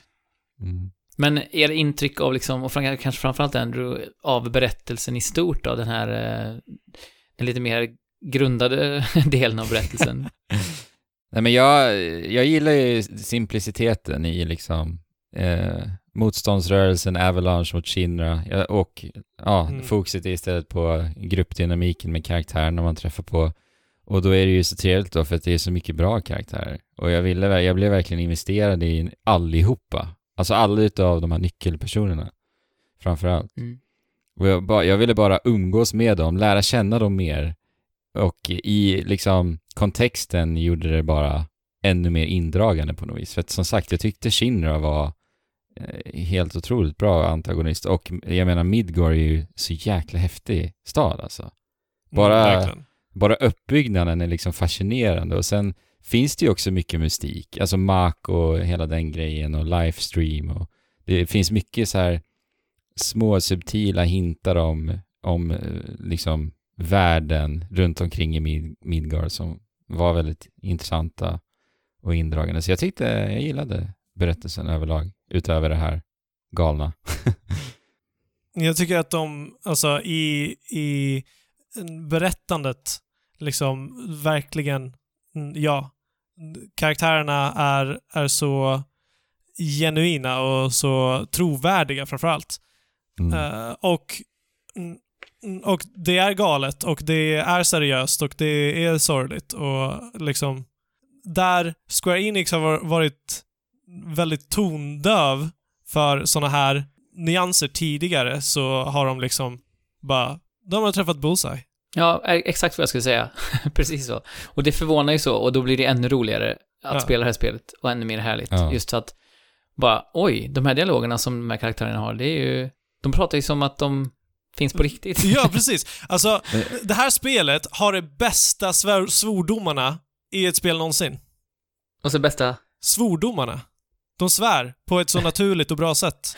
Så Ja. att det är liksom, det, det bara känns riktigt på något sätt. Mm. min, min bästa svordomsögonblick i Final Fantasy 7 Remake är ju tveklöst Madame M när hon inser att så här, man har klarat av Ja, den är så bra. Ja, Och eh, hon har satsat alla pengar på en och sen så twistar Don Corneo till och gänget där twistar till det och fuskar lite att säga nej det blir en fight till ändå. Och Ja. hennes, alltså den Tourettes-raden hon ja, häver ur ja. sig, den är så underbar för det kommer så, det kommer liksom lite från ingenstans också, timingen är, är riktigt bra.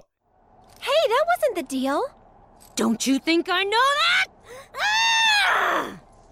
You greedy bastard! Scum sucking piece of shit festering asshole! Och reaktionerna på, på Cloud och Aerith. Ja, precis, de bara, ja. Du pratade ju om, om den här scenen i, i första avsnittet, vi pratade om Final Fantasy 7 Remake. Mm. Och jag längtade efter den scenen, för det lät så kul, men det överträffade ändå förväntningarna. Alltså.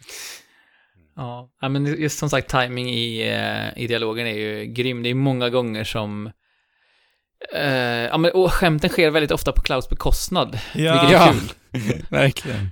Eh, för det är, han är ju den här coola, liksom, lite tysta, starka prota- protagonisten liksom. Men han får liksom vara ett Slag. skämt ofta. Ja. Mm. Ja, och det är så skönt att de vill göra det och att de kan släppa på kontrollen att eh, ja, men eh, Cloud ska ju vara den här ultracoola personen och, som inte kan göra någonting fel. Men eh, mycket, många av de här situationerna, det, han hamnar på något sätt, på sätt avigt till i många situationer och, och de här med, medkaraktärerna gör ju narr av honom. Mm. Och han tas ner till jorden för flera tillfällen och, och, och inser liksom oj, här ska jag vara cool. Till Ja. exempel, tänker på specifikt ett tillfälle där när man ska rädda Jessie när hon ska hämta den Ja, här precis. blasting agent från storage, Shinra Storage. Mm. Och han, han smiter till där med ett leende och det skulle han ju inte gjort för då blir han ju Nej. påkommen. Och, och Ja, det kan, jag kan ju inte le, jag ska ju vara cool. Ja. Och, och, och ja, jag tycker det är så härligt att eh, på något sätt han, han, han, han, försöker vara någon han egentligen inte är. Ja, men det fina med det är det, är ju också att han, på något sätt så är det också ett kvitto på hur vi ser att han beter sig, är ett kvitto på att vi Mm. vet ju där att han känner sig trygg nog med de här personerna för att visa den här sidan av sig själv. Ja, Mm. Och, precis. Alltså, alltså, för- en scen, Ja. en scen som har stannat kvar med mig väldigt mycket och väldigt mer, mycket mer än vad jag trodde var, var den här awkward high-fiven som de kör. Ja, visst är den underbar? Den är så Jag bra. För- Först så blev jag bara så här, tyckte den var konstig, men ju mer jag tänker på det, desto bättre blir den. Jag älskade det alltså. Och just att de planterade hela tiden att så här, att han dissar, nope, flera gånger så bara nej, Ja. jag tänker inte göra high five. Och sen till Precis. slut bara, okej, Men, men på tal om det där vi pratade om förut med att Aerith har så bra koll. Eh, för det här är typ, det är väl strax efter att man träffar Aerith första gången det här va? Ja, det är när man går igenom natten där. Ja, exakt. Till, För, för det, jag älskar ju dynamiken här mellan Aerith och Cloud, för det bygger upp så bra också till den här eh, parkscenen vi pratar om mycket nu. mm. Men, eh, för det är just att hur Aerith liksom som du sa, sa lite Erik, drar verkligen ner Clouds sköld. Och det, det alltså hel, den här Mm. high-fiven i slutet är nästan kulmen av det på något sätt. Alltså hon slår Mm. ner skölden, för det är ju typ tre scener innan hon försöker göra den här fi- high-fiven precis. också. Men sen till slut Mm. så bara, okej då. jag, jag kör väl då. Och det, Ja, och det är nästan en, ni- en så här kompakt version utav hur, hur vi får hela hans... Ja, precis. Och sen så är de ju best buddies där i Colosseum eh, efter de har klarat ja, den här. exakt. eh, Så, så är det ju bara high five som Mm. gäller. ja. Verkligen. Och Så eh, den scenen vi pratade om förut, man kan ju få olika personer i den här eh, drömscenen, om så kallar det, utanför Harrys hus. Man kan ju få Tifa och jag tror man kan få Barrett också. Man kan få Eh, Barrett. Jajamän. Och jag fick ju, jag fick ju Aerith, så jag blev helt förvånad när jag såg en, eh, eh, jag ville se scenen igen och då så, så plötsligt var Tifa där. Eh, och hon är ju väldigt sårbar och gråter floder i den scenen. Eh, Mm. Och Cloud får liksom hålla om henne, vilket också är så här, hur ska jag göra nu? Hur gör jag det här? Mm. Mm. Men, men jag skulle säga det med Aerith i alla fall, när hon säger så här, ah, du får inte bli kär i mig, för det är inte på riktigt det här, Mm. säger hon ju. Mm. This isn't real. Och då känner jag bara så här, too late. Ja. För min egen del. Alltså, Ja. hon är min absoluta favoritkaraktär. Jag älskar Mm. hennes, eh, som jag sagt förut, hon har liksom typ Dr. Martens kängor, långkjol och skinnjacka. Alltså bara Ja. där, det är så otroligt coolt. Och så har hon den här lite så här, ja men hon har typ håret uppsatt i någon tofs och bryr sig inte så mycket. Eh, Ja. Och liksom Jag är har också den här lite kär i henne alltså. Ja, men hon, är, hon Ja. har den naiviteten som jag älskar och som jag Ja. själv... Jag tycker inte naiv- naivitet är något eh, negativt i, egentligen i grunden, utan jag, jag gillar ju att ha den, snar, mer åt naivitet, naivitet än cynism, definitivt. Och eh, just hur... Jag tittade på introscenen idag och när hon, hon... Hon tittar ner på någonting och så tittar hon upp och man ser hennes gröna Mako-ögon också. Mm. Eh, om det nu är så.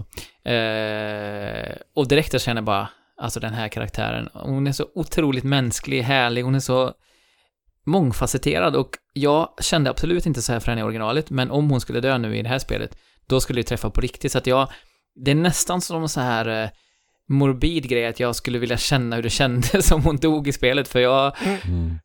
ja, jag har verkligen blivit fäst vid henne. Eh, Men det, det är hennes väl, röst, nej men det var, jag tappade bort mig lite där när jag pratade om eh, med Aerith och att hon har stenkoll, eh, som Fabian sa. Men det jag ville komma till med det var ju just att, nu håller jag på att tappa bort mig igen. Vad är det för poäng jag vill komma med det här?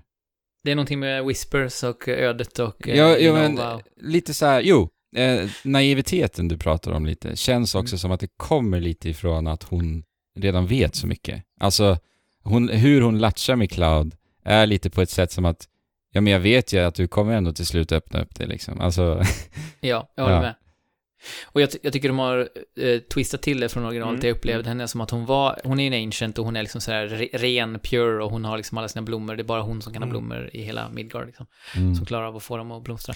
Och den där liksom fläckfria auran eh, har de nyanserat. Hon är fortfarande liksom Verkligen. väldigt mycket så. Men hon, som du säger, det är mer att hon, eh, att det är en persona hon har. Hon, hon går in i den rollen ja men exakt. snarare än att hon faktiskt är eh, ja, oanande om världen. Mm. Ja, men hon har ju skinn på näsan. Det märks, det märks ju flera gånger i, i spelet. Sen är det ganska så här, i slutet så säger hon I'm going to miss the steel sky, eller något. Vilket känns så kontra, Ja, just det. eh, kontraintuitivt för att hon är liksom natur och öppen. Ja. Eh, Ja. Samtidigt är hon ju uppväxt typ inne i eh, Shinra Building, inne i det här lilla skyddsrummet typ. Eh, Men den, den målningen var för övrigt underbar också, som Ja, man fick se. verkligen. Hon hade så här, Ja, genom åren, typ först börjat med så här grova kritor och sen så blev det utvecklats till världens finaste väggmålning. Man såg genom åren. Såg ni vad som var i mitten på den bilden? Jag försökte lusläsa det, men jag är inte säker på att jag fångade upp det. Jag, jag tolkar det i alla fall som att det, det är väldigt mycket om, det är lite, lite olika summons och det finns eh, andra liksom bilder som hänvisar. Men i mitten så har du en, eh, en, en, en rund sfär Mm, som är lite tintat svart. Så det är Black Materia menar du? Ja, jag tror det. Men, ah, eh, eh, och det där vet ju kanske inte Andrew vad det är för någonting, men det, det är det som Sephiroth i alla fall försöker få tag i för att det är Black Materia som ger honom möjlighet att frammana Meteor då. Okej. Så det, det är mycket sådana här spel, de gör lite tricks med liksom vad som komma skall. Eh, Jag har, inte, jag har inte Mm. gått full on och letat all lore, men, men lite saker snappade man upp. Så här, ja, här hintar de om saker som ska hända senare i spelet. Ja, jag tittar på bilden nu och det, det är liksom väldigt tydligt att det är en väldigt sfärisk, eh, mörk sak. Rätt i Mm. mitten. Men eh. Aerith verkar ju vara någon vi håller väldigt varmt om hjärtat allihop, men fler eh, karaktärer som ni verkligen fastnar för i eh, remaken. Alltså jag måste säga att jag, jag fastnar för Tifa. Eh, och mycket, mycket för att jag tycker de väver in eh, hennes... Ja, men, jag tycker de gör henne väldigt älskvärd för att hon... De gör henne sårbar eh, och, och eh, osäker. Men också totalt badass. Hon är ju lätt min Ah, så favoritkaraktär cool. att spela med i, i spelet. Och när jag insåg vad man kunde göra med henne rent liksom ännu mer så hon är ju typ bäst av alla i spelet Ja. i fighting-delen.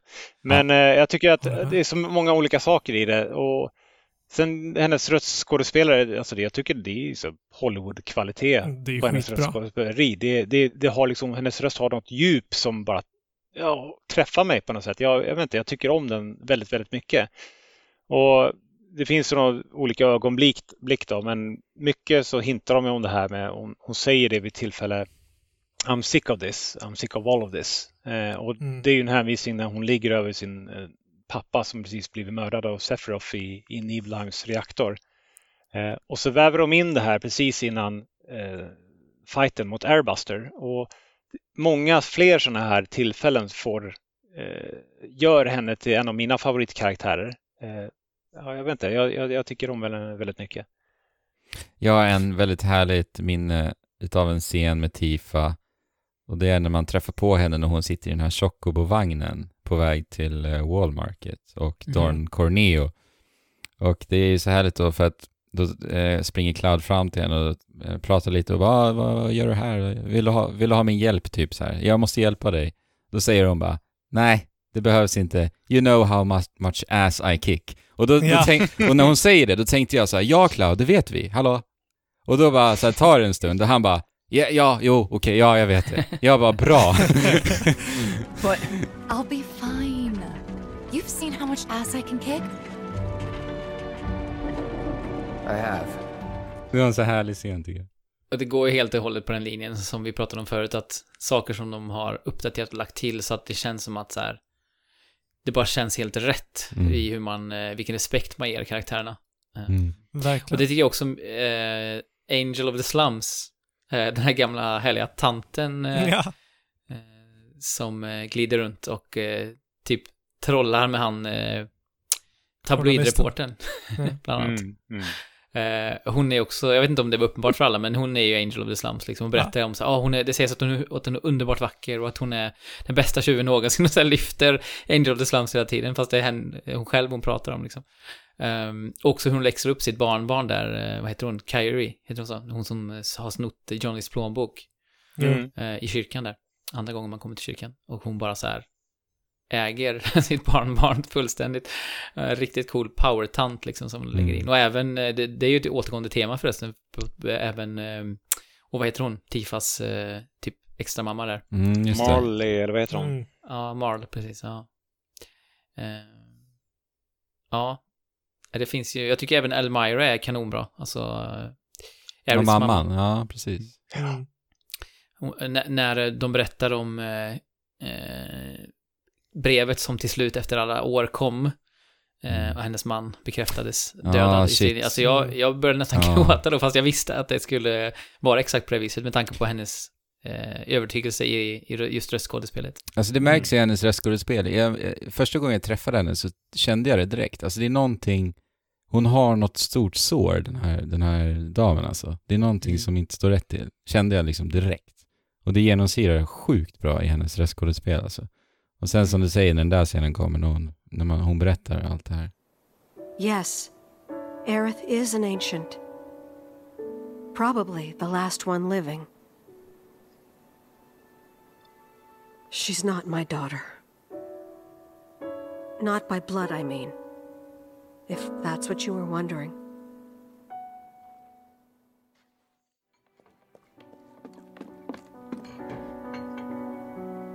Mommy, don't be sad. That's what she said to me one day, out of the blue. So I asked her, What's wrong? A man you really, really loved just died. His heart came a long way to say goodbye. But he couldn't stay because he had to return to the planet.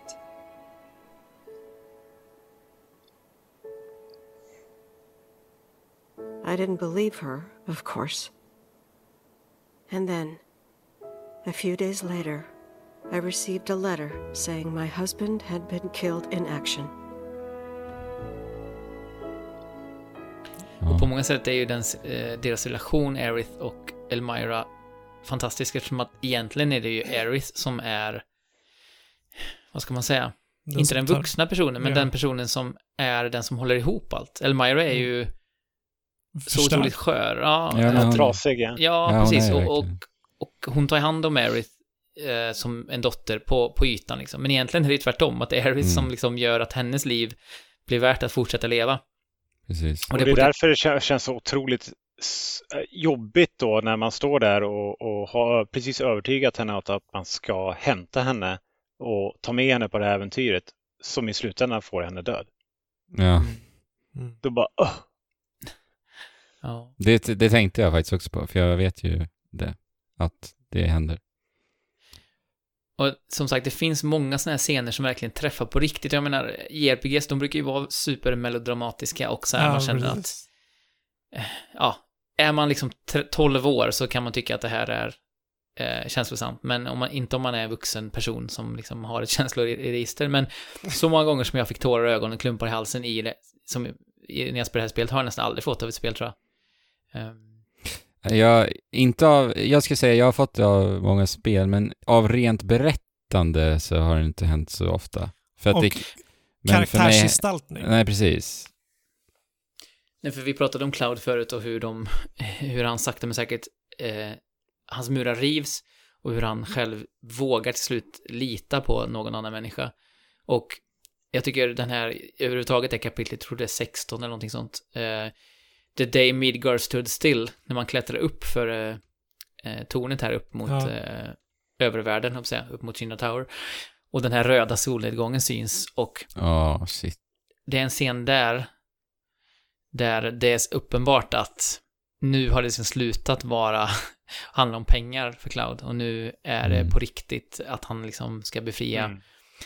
sin vän, eventuellt sin kärlek och eh, gör det för liksom sina vänner. Sen i en scen, jag vet inte om det är där, det är nog senare va, så säger ju de typ såhär, när allt, när allt det här är över, kommer du fortsätta eh, liksom hjälpa oss då eller kommer du gå tillbaka och Mm. och vara en mörk. Och då säger han ju typ så här, ja, jag kan hänga med men det kommer kosta er.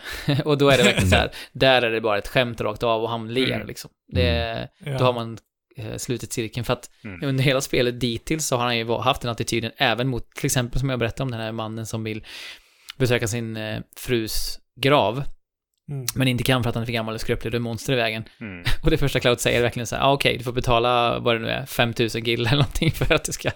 Och liksom han, han har ju varit ett sånt, liksom, ja men ett as på många sätt fram tills... eh, så när han själv börjar skämta om det så känns det verkligen som att så här, man vill bara ge honom en kram, Ja. känner jag. Ja, verkligen. Eh, David och jag- Cloud. Ja, jag tycker även så här, det, det är så fint i det här spelet, för det blandar just den här finstämligheten med total over the top anime, som ändå känns som så här, att man köper det och man, jag köper in i det till 100%. Till exempel då, i, i slutet på Shinra Tower, när Cloud, eh, när Tifa och Barrett är det väl, som är omringade, eh, och jag vet inte om Redem är också omringad av en massa Shinra-soldater som kommer inrusande där på bottenvåningen. Och så kommer Cloud plötsligt bara insladdande på en himla, Ja, på en himla alltså. motorcykel. Jag kan... Varför är Mako, M- Mako-människor så sjukt bra på att köra motorcykel? det är en bra fråga. Det Eh, går ihop med estetiken. Min sambo tittade under den här scenen och hon fick gåshud när det hände. Men eh, för, de som, för de som känner henne Ja. så har hon kanske, hon kanske inte är den svåraste att ge gåshud. men, Men- men den är ju ball alltså. Det Ja, är ja. Nej, men På, det på ytan är ju den scenen supercheesy, det är det jag menar Ja. att jag var ändå så här, ja, återigen, jag stod och liksom vevade med näven i luften i princip, i alla Ja, fall mentalt. Det är så Eh, coolt. När Cloud bara sladdar in där och sen så bara, ja, Snuddar vid Heideggers näsa. ja, precis. Exakt den scenen är liksom på något sätt crescendot nästan för mig i den, den slow motion sekvensen Men Eh, ja, alltså bara mellansekvenserna i spelet. Herregud. Ja, Alltså regin. Mm. Det är så snyggt. Ja, de, sa, de har berättat om att de tog mycket inspiration från, från God of War, just med, här, eh, med att inte klippa så mycket, utan att Ja, jobba mycket med, med åkningar och tagningar. Mm. Eller inte tagningar, Bra. utan en, entagningar. Bra val. Men Ja. vad säger ni om de som är lite mer bikaraktärer i det här spelet? Typ eh, Jesse och, och Biggs. Wedge. Vad heter Wedge? Mm. Nej, de är ju kanon. Ja, de är riktigt bra. Je- Jessie är väl bäst och hon får ju mest tid också, så det kanske inte är så konstigt. eh. Och som Biggs så här- lever. Mm.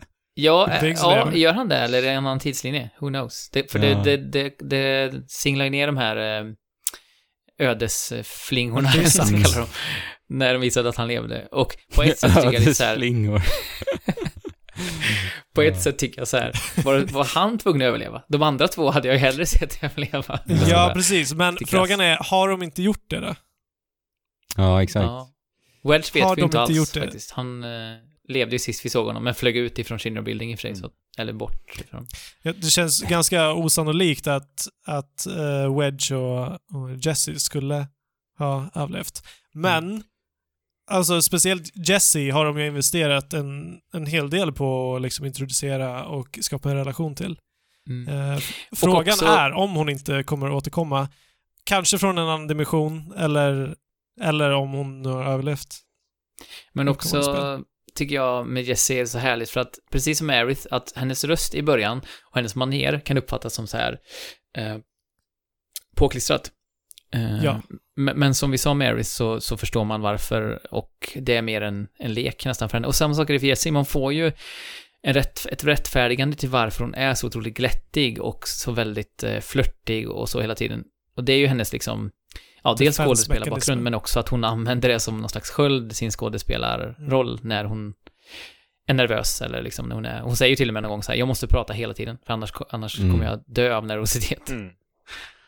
Ja men också eh, en så här eh, liksom komponent i hela Jessies eh, eh, berättarbåge eller vad vi ska kalla det. Det är också det här att, att eh, det tynger henne så mycket det här eh, bombningen vi gör i första uppdraget. Mm. Mm. Att hon, hon tror ju i hela Mm. spelet att det var på grund utav hennes bomb det där hände. Mm. Och det, det tycker Hon jag är säger- en väldigt, alltså det är väldigt spännande, eller jag tycker verkligen om att de aldrig förklarar för henne att det inte så var fallet. Mm. Utan hon får liksom leva med det genom hela det här spelet. Ja, det är egentligen Hon tills säger att, hon, tills att hon dör. För att även där så Ja. säger hon ju It was all my victims. Exakt. Ja, och det är och så hon hemskt. säger att hon, hon förtjänar det här, liksom säger hon ju när hon dör. Mm. Att Så här, Mm. ja, det, I, I had it coming, typ säger hon. It's okay. They were my bombs. They were all my victims. I had it coming. Den nyansen gillade jag väldigt mycket med Jessie alltså. Och man märker det på, på henne ofta att det är väldigt jobbigt för henne.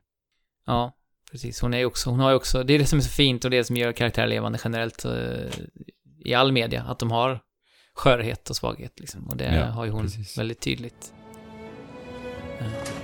Psych. Ja. Det skulle också kunna vara extremt så här, uh, facepalm-ögonblick, men jag, jag reagerar precis tvärtom. Med liksom ett stort brett leende bara. Alltså den gång jag inte köpte den här anime-vibben, det är alltså katten. Alltså, det var, måste det var too much för mig faktiskt. Konstigt! Men det, den är ju styrd av en turk. Den är styrd av han, av Reeve, alltså han som eh, är stadsplanerare, han som sitter på kontoret, du vet, i, i Shinra Building. Eh, Ja, Och han som också är så här, egentligen lite små god ska de porträttera honom som. mm. För att han är så här, men vi kan ju inte bara spränga en hel eh, stadsdel och hur ska vi göra med uppbyggnaden? Han har suttit liksom i veckor och bara så här, ja det har inte gått så lång tid, men dagar i alla fall dygnet runt och bara slitit med den här planen för hur de ska bygga upp igen och så säger eh, Shinra bara, nej vi skiter i det nu. Han bara, men, men, Ja. det är han som styr Kate sitt. Vi säger Ja, rätt okej. nu, Erik och Fabbe som har koll. Ja, ja visst. Och det är en av de spelbara karaktärerna i originalspelet. Sen finns det ju... tre- Va? Okej. Ja, ja, ja visst. Eh, så att det där är ju bara en introduktion, tidig introduktion av en ny karaktär. Eh, Och det Ja, men förklarar ju också varför- var ju katastrof alltså. Ja, men det förklarar ju varför han blir så förtvivlad, karaktären. För att Reeve Ah, själv tycker att det är horribelt Mm. att de sänker hela hans, liksom, en del av hans Just livsverk i princip. Just det. Så Ja. på det sättet så, så är det ju lite ändå en fin, en fin eh, båge, men det, det har man ju verkligen ingen aning om om man inte har någon relation till karaktären. Då blir det extremt konstigt bara.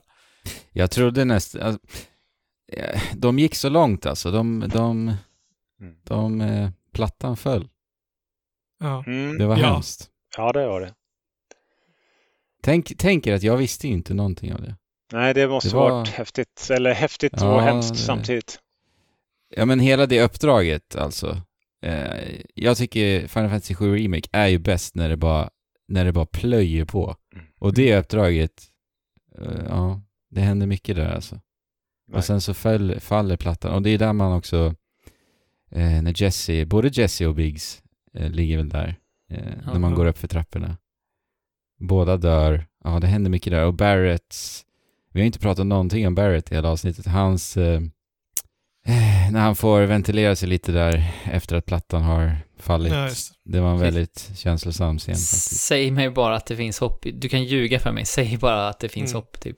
Mm. Eh, och, och jag tycker också, det illustrerar någonting, när de åker ner, de eh, använder ju hans, de har väl en sån här eh, reppistol, vad den heter, eh, som de åker ner på va? Mm. För att rädda sig Ja, eller det- är väl en linbana eller någon Ja, vajer som de åker ner på. precis. Och eh, eh, man ser ju hur enormt stor Barrett är i jämförelse med Cloud och Tifa, för båda håller ju fast i Barrett och åker bara ner där genom att hålla fast i Mm. honom. Och det är någonting som jag har tänkt på många gånger, men, men som jag inte har nämnt någon gång än, det är just det här eh, hur de både lyckas göra karaktärerna så, Stiliserade. ja exakt, och ändå så mänskliga på samma Ja. gång. Mm. Det, För- de har verkligen hittat en bra balans där också. Ja, för Barrett är ju liksom ett enormt muskelberg och han liksom tornar upp sig över en eh, och Cloud är den här liksom smärta, snabba karaktären och, och bara hur, jag vet inte, det är någonting med hur de porträtterar dem när de står bredvid varandra som jag bara känner, det, det är så oerhört härligt att bara titta på dem och deras proportioner och relation till varandra. Jag vet inte, jag kan inte riktigt sätta fingret på vad det är, men ja, jag njuter av det. Det, det enda som jag saknar lite grann, men det finns ju inte i originalspelet heller, det är att karaktärerna blir egentligen aldrig osams. Det är ju lite grann i början eh, när Cloud och Barrett har sina, liksom, sin banter mot varandra. Men annars är det liksom någon Mm. typ av, ja, de, de, är, de är sams och de, de är överens och, och nu gör vi det här. Men det är aldrig, Ja, och småretas lite. Det är, alltså, det är alltid schysst stämning på något sätt. Ja, även fast Cloud är som han är så, så är det liksom Ja. ändå, ja, vi hjälper varandra. Det blir aldrig något så här riktigt, ja men lite grann igen det här Hollywood-ögonblick att nu är vi osams ett tag tills vi blir sams igen. Även Nej, precis. den dynamiken kanske finns inte riktigt, men det kan ju komma senare delar också. Men vi har pratat lite om, eh, du sa Andrew, när du tyckte att spelet var som bäst när det bara öste på och det, det eh, kan jag hålla med om på ett sätt för jag, som sagt, vissa seg- segment tyckte jag bara så här, man, tappade, man kände nästan att man suttit och hållit andan ett tag för att det var sånt otroligt tempo och framåtrörelse. Men någonting som vi nog, tror jag, ser lite olika på är de här eh, när spelet flyter ut åt sidorna och blir Jag är rädd eh, att jag är den enda som inte tyckte om dem. Ja, men det har ju varit en jättestor diskussion både i vår Discord och i, i spelvärlden generellt sett vad man tycker om odd jobs, alltså sidouppdragen man tar sig an i Final Fantasy 7 Remake som inte fanns i originalet överhuvudtaget. Mm. Och som då blir en slags, eh, ett förflyttande mellan hubbar. Man hamnar i vissa hubbar där man eh, då eh, kan röra sig ganska fritt och ta, ta sig an sidouppdrag. Ehm, för där har ju jag känslan av att åh vad skönt, nu får jag tid att umgås med de här karaktärerna som jag är med för tillfället. Jag får känslan av en eh, levande omgivning och även de här NPCerna som så här kanske står och rabblar någon himla ramsa för sig själv. Eh, jag tycker de har jag tycker de har gjort det på ett sätt som gör att världen känns levande, även om de inte är perfekta i sig som karaktärer, så tycker jag de ger ett sånt himla liv till platsen och världen. Men man kollar på sidouppdragen så är det, kan det ju vara så här av typen, om man hittar fyra katter eller eh, rensa ut eh, den här draken ifrån den här eh, platsen eller eh, ja, ta hand om den här stora grodan som de här barnen eh, är lite rädd för, grodkungen. Eh, och sådär, så att själva det man gör i sidouppdragen är ju inte så här, det har de inte lagt ner supermycket krut på, men jag tycker verkligen alla små stunder dit och från och tillfälle att få lite mer strider och, och uppgradera sina grejer, tycker jag gör att jag kände aldrig att det var ett sidospår. Jag kände bara, ja, nu lever jag lite i Midgard ett tag här och sen kommer nästa dramatiska punkt om, om ett par timmar. Jag kände liksom aldrig att det var så här, okej, okay, nu ska jag ta mig en sidouppdragen. Jag minns det också lite grann om man tittar på folk som tyckt till online, olika Youtube-videos, att eh, ha kritik mot att pacingen är liksom överallt. Ja, och att det liksom det öser på och sen blir det långsamt och så öser det på. Och så börjar jag fundera på det. Tycker jag själv att det där är liksom något dåligt? Så, nej, jag tycker det var väldigt skönt att kunna landa någonstans och liksom ta det lugnt ett tag. För att som, som ni Exakt. säger, så, när det väl öser på så är det väldigt intensivt. Och det händer väldigt mycket och det kan vara skönt att bara landa och göra enkla, liksom nästan lite hjärndöda uppdrag och, och, och men även liksom få supa in eh, ja, världen och karaktärerna och höra vad, vad dess invånare säger och vad de gör. För mig var det exakt så, just eftersom att jag spelade spelet på två dagar också. Uh, det blev verkligen en, en, en bra del för pacingen för min del. Det är för övrigt helt sjukt att du spelar det här spelet på två dagar. Nej, det blev ju, alltså, jag spelade, det blev ju tre dagar. Ja, det är ja, ganska sjukt också. Tre, fyra dagar. Men, men Andrew, hur kände du? För du representerar kanske den lite mer kritiska rösten när det kommer till just sidouppdragen. Ja, men alltså, när jag tänker på spelet och dess sidouppdrag så är det ju framför allt kontrasten som jag inte tycker om. Uh, alltså det, det är så tydligt extra material när du gör sidouppdrag. Ambitionsnivån är liksom... Det, det, är inte ens i närheten på alla sätt, tycker inte jag. Nej, så och, är det. Och det gjorde att jag... I, i, i, jag fick liksom en annan känsla av spelet som jag inte, inte njöt av alls på samma sätt. Mm. Men och det, det känns ju lite billigt då, alltså det känns lite ytligt och, och, och eh, ja men ytligt helt enkelt. Eh, och jag förstår den känslan, men jag tyckte ändå att, eh, som sagt, det som man gjorde runt omkring själva uppgiften var det som ändå, för jag kände precis som du i början att, jaha, men det här kändes lite billigt. Och sen mm. när jag uppfattade hur liksom eh, det värderades in av andra saker som små konversationer eller andra nya karaktärer som man träffade på som den här Moogle Emporio personen och så. Eh, då tyckte jag ändå så här, ja ah, men det här är helt klart värt min tid. Så kände jag. Eh, så då vek liksom... Alltså, jag, jag, jag, såg mig själv, när jag spelade sidouppdragen, så såg jag mig själv att försöka ta in och försöka liksom supa in vad som händer. Men sen fann jag mig alltid falla bort ifrån det. Alltså jag, jag blev liksom inte intresserad. Och jag vet inte... Det, det, det är någonting med kvaliteten som helt enkelt gjorde att jag inte kände att Nej, men jag, håller var... med. jag förstår, jag håller med alltså på det sättet att det är inte samma kvalitet. Det, det blir en kontrast i, i det. Mm. Eh, sen handlar det ju om liksom stöd en eller stöd en inte en. Eh, och, det kanske också handlar lite om nostalgi, som att vi andra tre som känner på ett annat sätt har en stark nostalgi för originalspelet och ändå inte har det. Jag vet inte om det kommer in i det. Samtidigt så är det ju inte så mycket callbacks och så i de här sidouppdragen, utan det är tvärtom snarare, att det är nytt material. Ja, precis. Men alltså, sidouppdragen i, i sig eh, varierar liksom från att vara dåliga till, till att vara bra.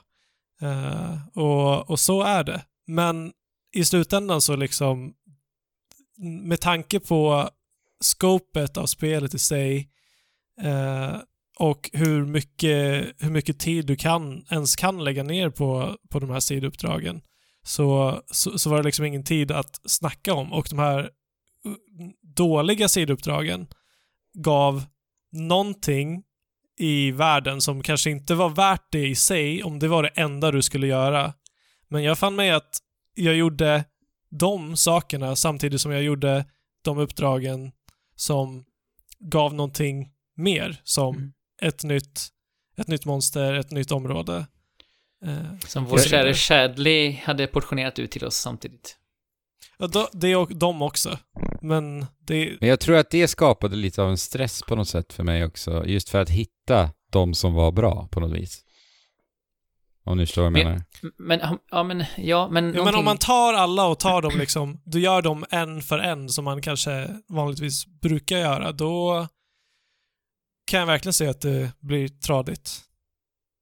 Men för Mm. mig så flöt bara allting på. Jag vet inte om jag kanske hade tur när jag spelade, att Mm. jag hittade men- allting i en bra ordning och så vidare. Jag, jag kände likadant, det var det som var så intressant, för jag kände också så här att det bara råkade hända för att jag rörde mig runt i världen. Och så tänkte jag också på att många av sidouppdragen var väldigt korta, vilket Exakt. var härligt. Det tog liksom ingen tid att hålla på. Jag, alltså till exempel katterna, det, det kunde bli en skitjobbig sak att hålla på och irra runt i, i de så här eh, trånga gångarna i slummen. Men jag bara, ja, det var en, det var en och det nästa, och sen var jag klar. Det var liksom ingen, jag blev aldrig frustrerad. Irriterad. Nej. Nej. men precis. Det sämsta uppdraget var i Wall Market, när man, när man skulle hitta medicin eller vad det var. Eller leverera medicin. Mm. Då jag jag guide. runt och då kände jag så här. "Eh, Det här är inte kul. Men då kollar jag en guide direkt. Jag har det som strategi numera att om jag fastnar på någonting, jag känner så här, nej nu blir jag stressad, upp, upp med en guide och så kollar jag det. För jag, det är liksom inte värt min, min tid. Nej. Så Nej, men sånt, så- sånt blir jag också stressad av. Eh, dock så var det där medicinuppdraget. Fick du möta Behemoth som, som Ja. en typ Ja. boss så, i det. Bara, va? Det Ja, bästa exakt. sidouppdraget tyckte jag nästan, Mm. ett av de allra bästa. Alltså just, jag berättade för Andrew om det innan, jag vet inte om jag överställde det, men just eh, hur det här rummet ser ut som Behemouthen är i, alla de stora klösmärkena, man har bara föreställt sig hur den har liksom rageat runt där ute, där inne för att komma loss liksom, från sitt Ja, fängelse. och för att inte tala om uppbyggnaden till när man går till den. Man vet Ja. ju liksom att det är en behemoth, eh, det är en klassisk, eh, en klassisk fiende. Eh, så, så hör det här rytandet och man bara yes, nu, ska jag på väg, nu är jag på väg till en asnice fight liksom. Mm. Men alltså, när, när, när spelet är som bäst, som jag pratar om, det är när det bara öser på, så är ju också de cinematiska delarna en väldigt stor del av spelet. Ja, Och det är nog det alltså, för när man tänker på spelet, om man bara tar bort allting och bara tittar på mekaniken, så är ju spelet egentligen enbart strider för mig. För att det du gör Ja. emellan strider Jo. är ju bara gå och tryck på en knapp, gå eh, typ hämta en keycard och ta ja till den här dörren. Ja. är ju bara, bara Och jag- blasé. Jag tror att det är den som också gör att jag blir så trött på sidouppdragen. För att striderna, som sagt, absolut.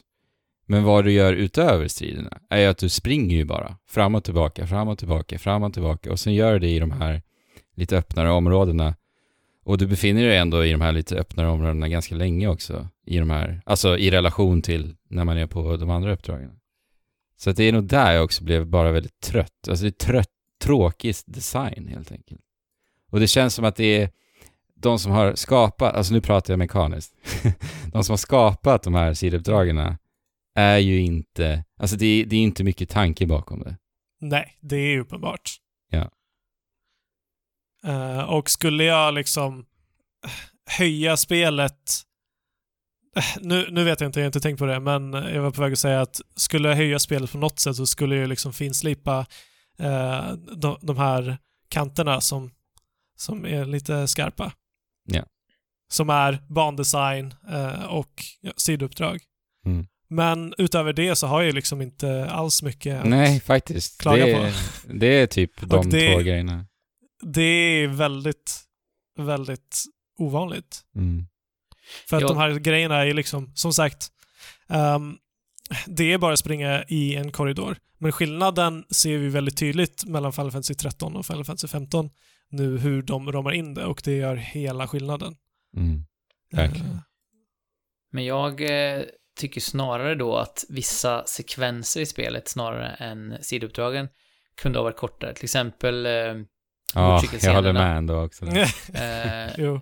motorcykelscenerna och även... Eh, Fast inte sist, den sista motorcykelscenen, den njöt jag hela vägen. Men den ja, första eh, håller jag med jag, om. jag, jag tyckte att den andra var för lång också faktiskt. Ja, det jag. Eh, Även om den var episk, man flydde från Midgar under, i natten. Men Mm. eh, jag tycker också att eh, tågsekvensen, hela den var också lite för lång. Eh, och det finns lite så här, Train Graveyard. ja precis, jag känner Ja. ändå att på vissa ställen, för vi nämnde det här när vi pratade om det spelet innan jag var klar, så kände jag, då sa jag att nej men jag, jag, jag känner liksom inte att man drar ut på det, men det finns vissa ställen som är ändå lite så här padding, Ja. alltså lite så. Men... eh, Jag tänker de- också på är ställt. kloaksystemen. Att man Mm. återkommer till samma kloaker och, så vidare. Det känns Ja, också bara så här, sådär. eh, Ja. Och jag, jag blir lite förvånad Visst. alltså när, när, när man tittar, nu kommer jag tillbaka till nivå, nivådesignen, men jag sitter faktiskt nu och jobbar med, med level design på spelet jag jobbar med. Eh, I mitt riktiga liv alltså. Eh, och, och det är ganska, det är så kul att så tänka på just Final Fantasy 7 Remake hur dekoration är på nivå, i nivådesignen. För om ni tänker på det så händer det typ ingenting på banorna. Det är liksom, ja men ta de här kloakerna. Det är kloaker, det är Ja. liksom eh, Jo. te tegelväggar, tegeltak och sen är det lite dörrar. Men var är dekorationen? Den finns knappt. Det absolut finns säkert någon teknisk förklaring.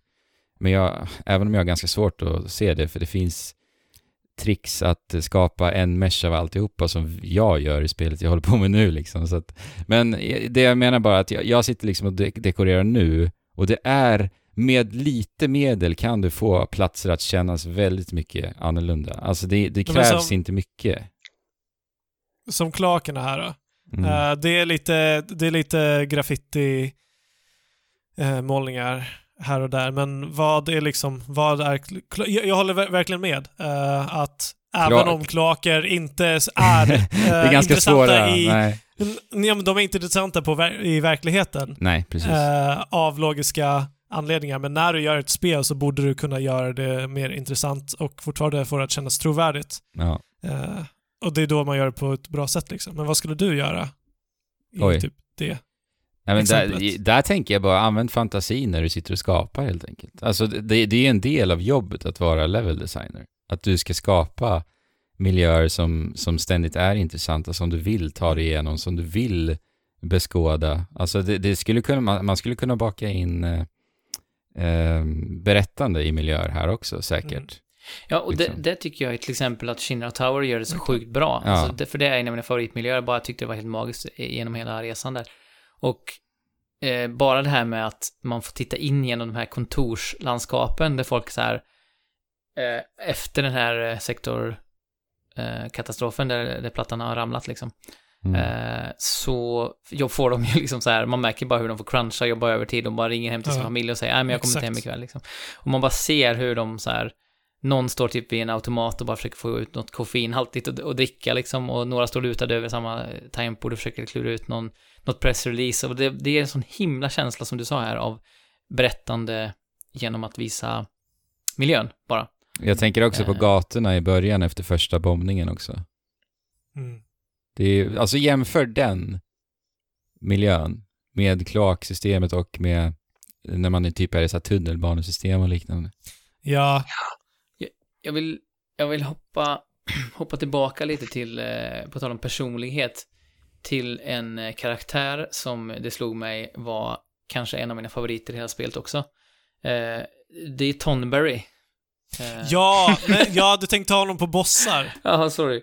Ja, vi, vi, vi, kan, vi kan lämna det här. Vi kan lämna en liten, en liten eh, vad säger man? Eh, teaser där, så kommer vi tillbaka Jo, till visst.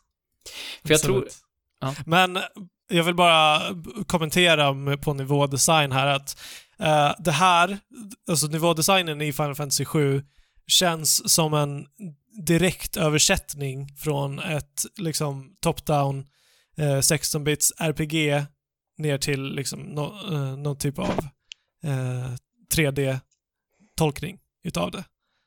Alltså, det, det, det är tråkigt, det, du går i korridorer och sen så finns det lite avvikels, avvikelser där det finns en kista eller vad det är. Um, och det, det är inte nödvändigtvis eh, jättebra. men jag kände ändå, jag, jag fick ändå av den anledningen också lite av den här gamla RPG-känslan. Att så här, nu, nu spelar jag ett, ett JRPG-spel. Så det var inte odelat negativt.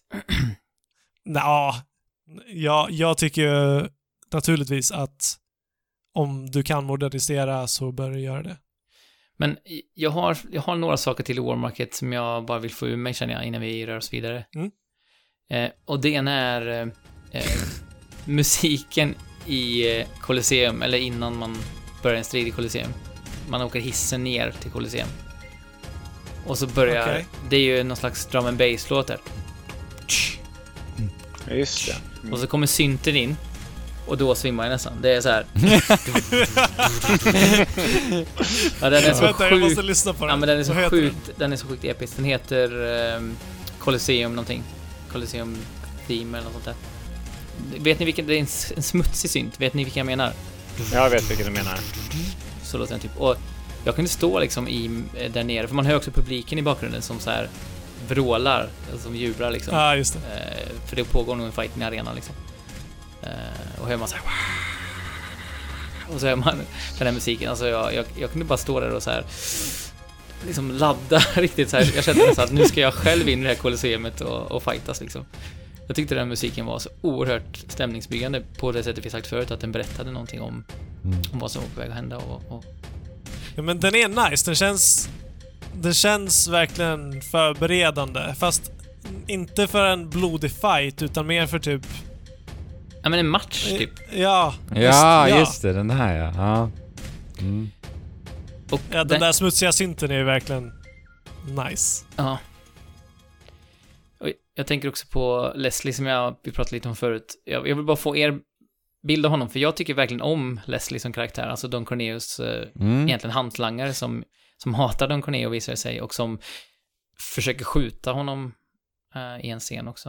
eh, när man har tagit sig igenom. Men det var så oväntat på något sätt att eh, jag väntade mig, man har sett han i trailers och lite grann. Jag trodde faktiskt att han skulle vara någon bad, alltså En onding. Eller ja, hur? Brat, en onding Ja. man skulle möta. Men sen så hade han liksom ja, nivåer och, Mm. och, och liksom mycket mer djup Motiv än man... och... Ja. Ja, precis. Motiv och, och hela, hela den delen. Så jag bara, "Ha, ja, okej, det var så här det skulle utspela sig. Det tycker jag var intressant. Ja. Ja, jag tror inte vi har sett det sista av Leslie heller. Jag hoppas inte det. Nej, de verkar ju så lite frön där med, med halsbandet. Mm. Precis. Men vad tycker ni om Johnny?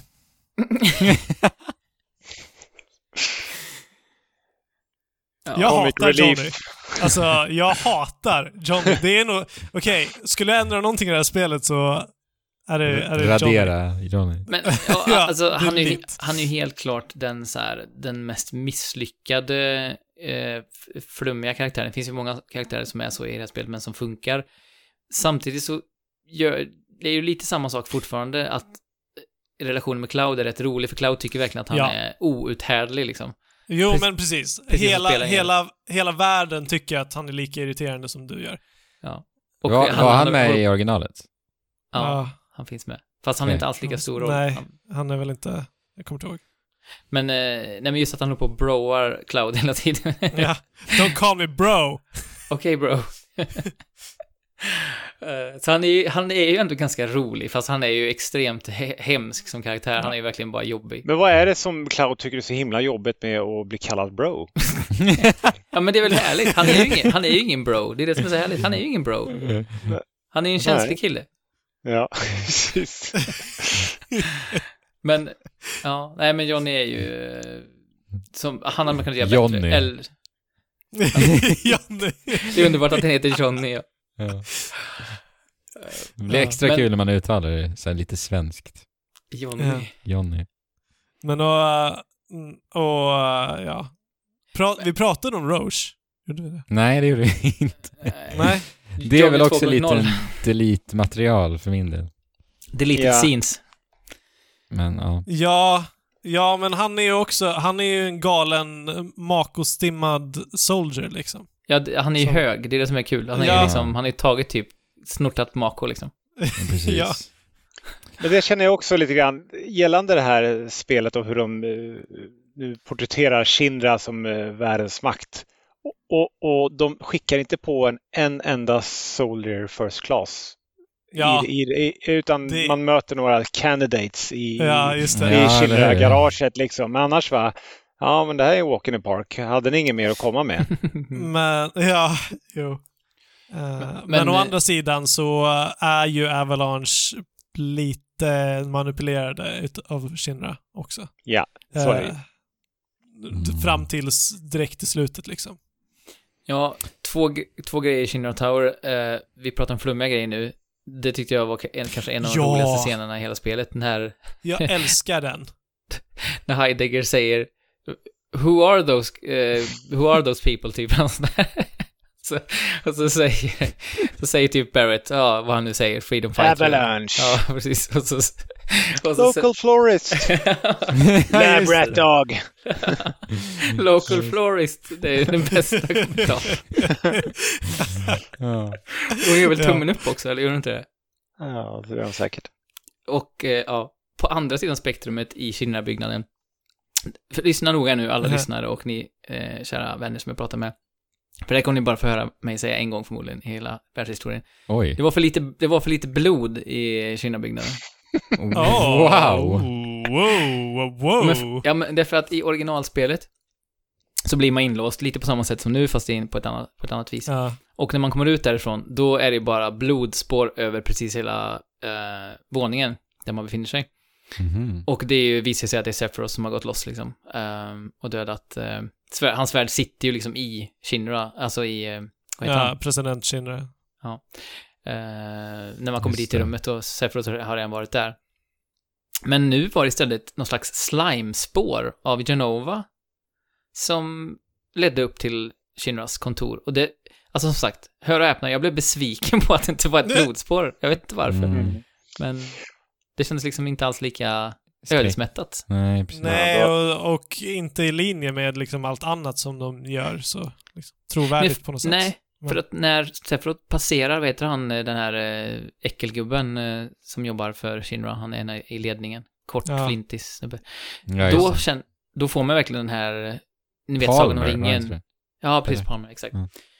Eh, då får man ju den här, du vet, när Nazgulerna passerar eh, Frodo i första Sagan om ringen, han sitter bara och pressar sig mot den här, eh, Ja, under trädet. där. ja exakt. Mm. Och han bara känner att, åh, jag kan inte ens andas. Eh, för att de kommer att upptäcka mig. Den känslan fick man ju av Sephiroth när han passerade Palmer. Eh, och den önskar jag att den hade hållit i sig lite bättre än vad den gjorde i och med det här Mm. slimespåret och sånt. Frågan svikt. är om det var en ratinggrej då, att de ville nå ut till fler och sälja till fler. Ja. I och med att Vad är det för- Åldersgräns. Det är teen. Eh, och då är det ju, då är det Ja, ju, ja, just nu det. vet jag inte vad det är för, men i USA är det ju teen. Och så fort du hade, hade du haft blod i Ja, spelet på ett annat sätt så hade du inte fått ha den ratingen och då hade du inte kunnat sälja det till Nej. Ja. samma målgrupp. Men eh, i Shinra Building så måste vi ju snacka eh, om att gå i trappor. Alltså, jag såg fram emot att gå i trappor hela spelet. För jag älskade den sekvensen i originalspelet. Eh, för den var så härligt tråkig, att de vågade ha med den. Och bara springa, springa, springa. springa. Ja. Och nu när jag, när jag kom fram till trapporna, ja då tog jag hissen. ja, men man kunde välja att ta hissen. Jag blev lite så här, kunde jag ha valt att ta hissen eller? eh, Ja, för, för, Men jag tänkte, så- för jag tänkte så här att i originalet tog jag trapporna och nu vill jag ta hissen för jag ville också, anledningen var för att jag ville fightas för att bygga på mina AP så mycket som möjligt så jag kunde levela mina materia lite grann. Ehm, det blir ju några fighter extra. Och då är det något vad? Jag förstår inte, vad är grejen? Ja, du kan antingen springa upp för trapporna eh, i Kina-byggnaden, typ en miljard trappor, där Cloud och Barrett blir oense. Aha. Eller så kan du ta hissen upp. Hissen var ju rätt kul faktiskt. Ja. Vad hände i hissen då? Berätta för mig. Vad sa du? Vad hände i hissen? Man stannade ju på var tionde våning typ. Mm. Och då var det ju oftast fighter. Men vid något tillfälle så, Så kom det- bara in någon. Och då var, ju, och då var alla redo att slåss. Ja. Mm. Mm. Och den personen eh, ehm, märkte inte ens att de var där, va? För den pratade typ telefon och såg med ryggen mot dem. Eh, Var det inte så? Okej. Och så skrämde de väl någon eh, halvt från vettet också, för mig. ja men precis. Jag tror att det är en skrämmer dem för att alla står redo att slåss. Mm. Och en annan gång så är det bara någon som kommer in och bara pratar. Och Om säger jag- typ så här, ja nej men vi är i säkerhet, det är lugnt, Ja, exakt, det verkar, allt verkar vara under kontroll, pratar med någon anhörig liksom, så står. Avalanche typ så här en halv meter bakom. Men alltså, de, de är så malplacerade i Shinra Building också. Ja, jag vet. ja. Och, och när de går runt och så här frågar alla, är det du som är, har lösenordet? Har du lösenordet? typ så Ja, här ja. Ja. Nej, men att gå i trappor var helt fantastiskt. Mayor ja. Jag, jag, trodde, jag trodde ju inte, jag trodde så här, nej men de kan ju inte, de kan inte göra det. Jag bara, jag börjar gå, men de kommer inte göra det. Sen så går man liksom 10, 20, 30 trappor och man bara, och uh, man blir tröttare och tröttare och Barrett blir helt, han, han är ju lite tyngre än alla andra så, uh, så, så han har ju verkligen väldigt svårt att ta sig upp där. Och sen så går man skit långsamt för att ja, man blir trött. Testa att springa upp för liksom 60 trappor. Det är rätt hårt. Vad Eh, roligt att de har alternativ, eller valet där. Ja, Mm. och, de, Mm. eh, och de, de fortsätter ju prata genom hela eh, genom hela sekvensen. Mm. Eh, Jag måste spela den igen och ta trapporna. Ja, det Mm. måste ni göra. Fantastiskt. Men eh, vi dröjer oss kvar likt eh, en lång trappfärd. Eh, och vi måste komma till eh, den översta avsatsen nu, för vi eh, rullar upp på två timmars gränsen och And, Andy som är vår gameplay och stridssystemsfantast nummer ett måste ju få sitt lystmäte här när det kommer till stridssystemet. Du är ju character action-spelare och är van att dissekera japanska eh, Mm. invecklade stridssystem. Vad, vad tyckte du om stridssystemet i remaken? Jag tyckte de var jättebra. Och jag ska säga så här, jag måste tacka alla er tre också här.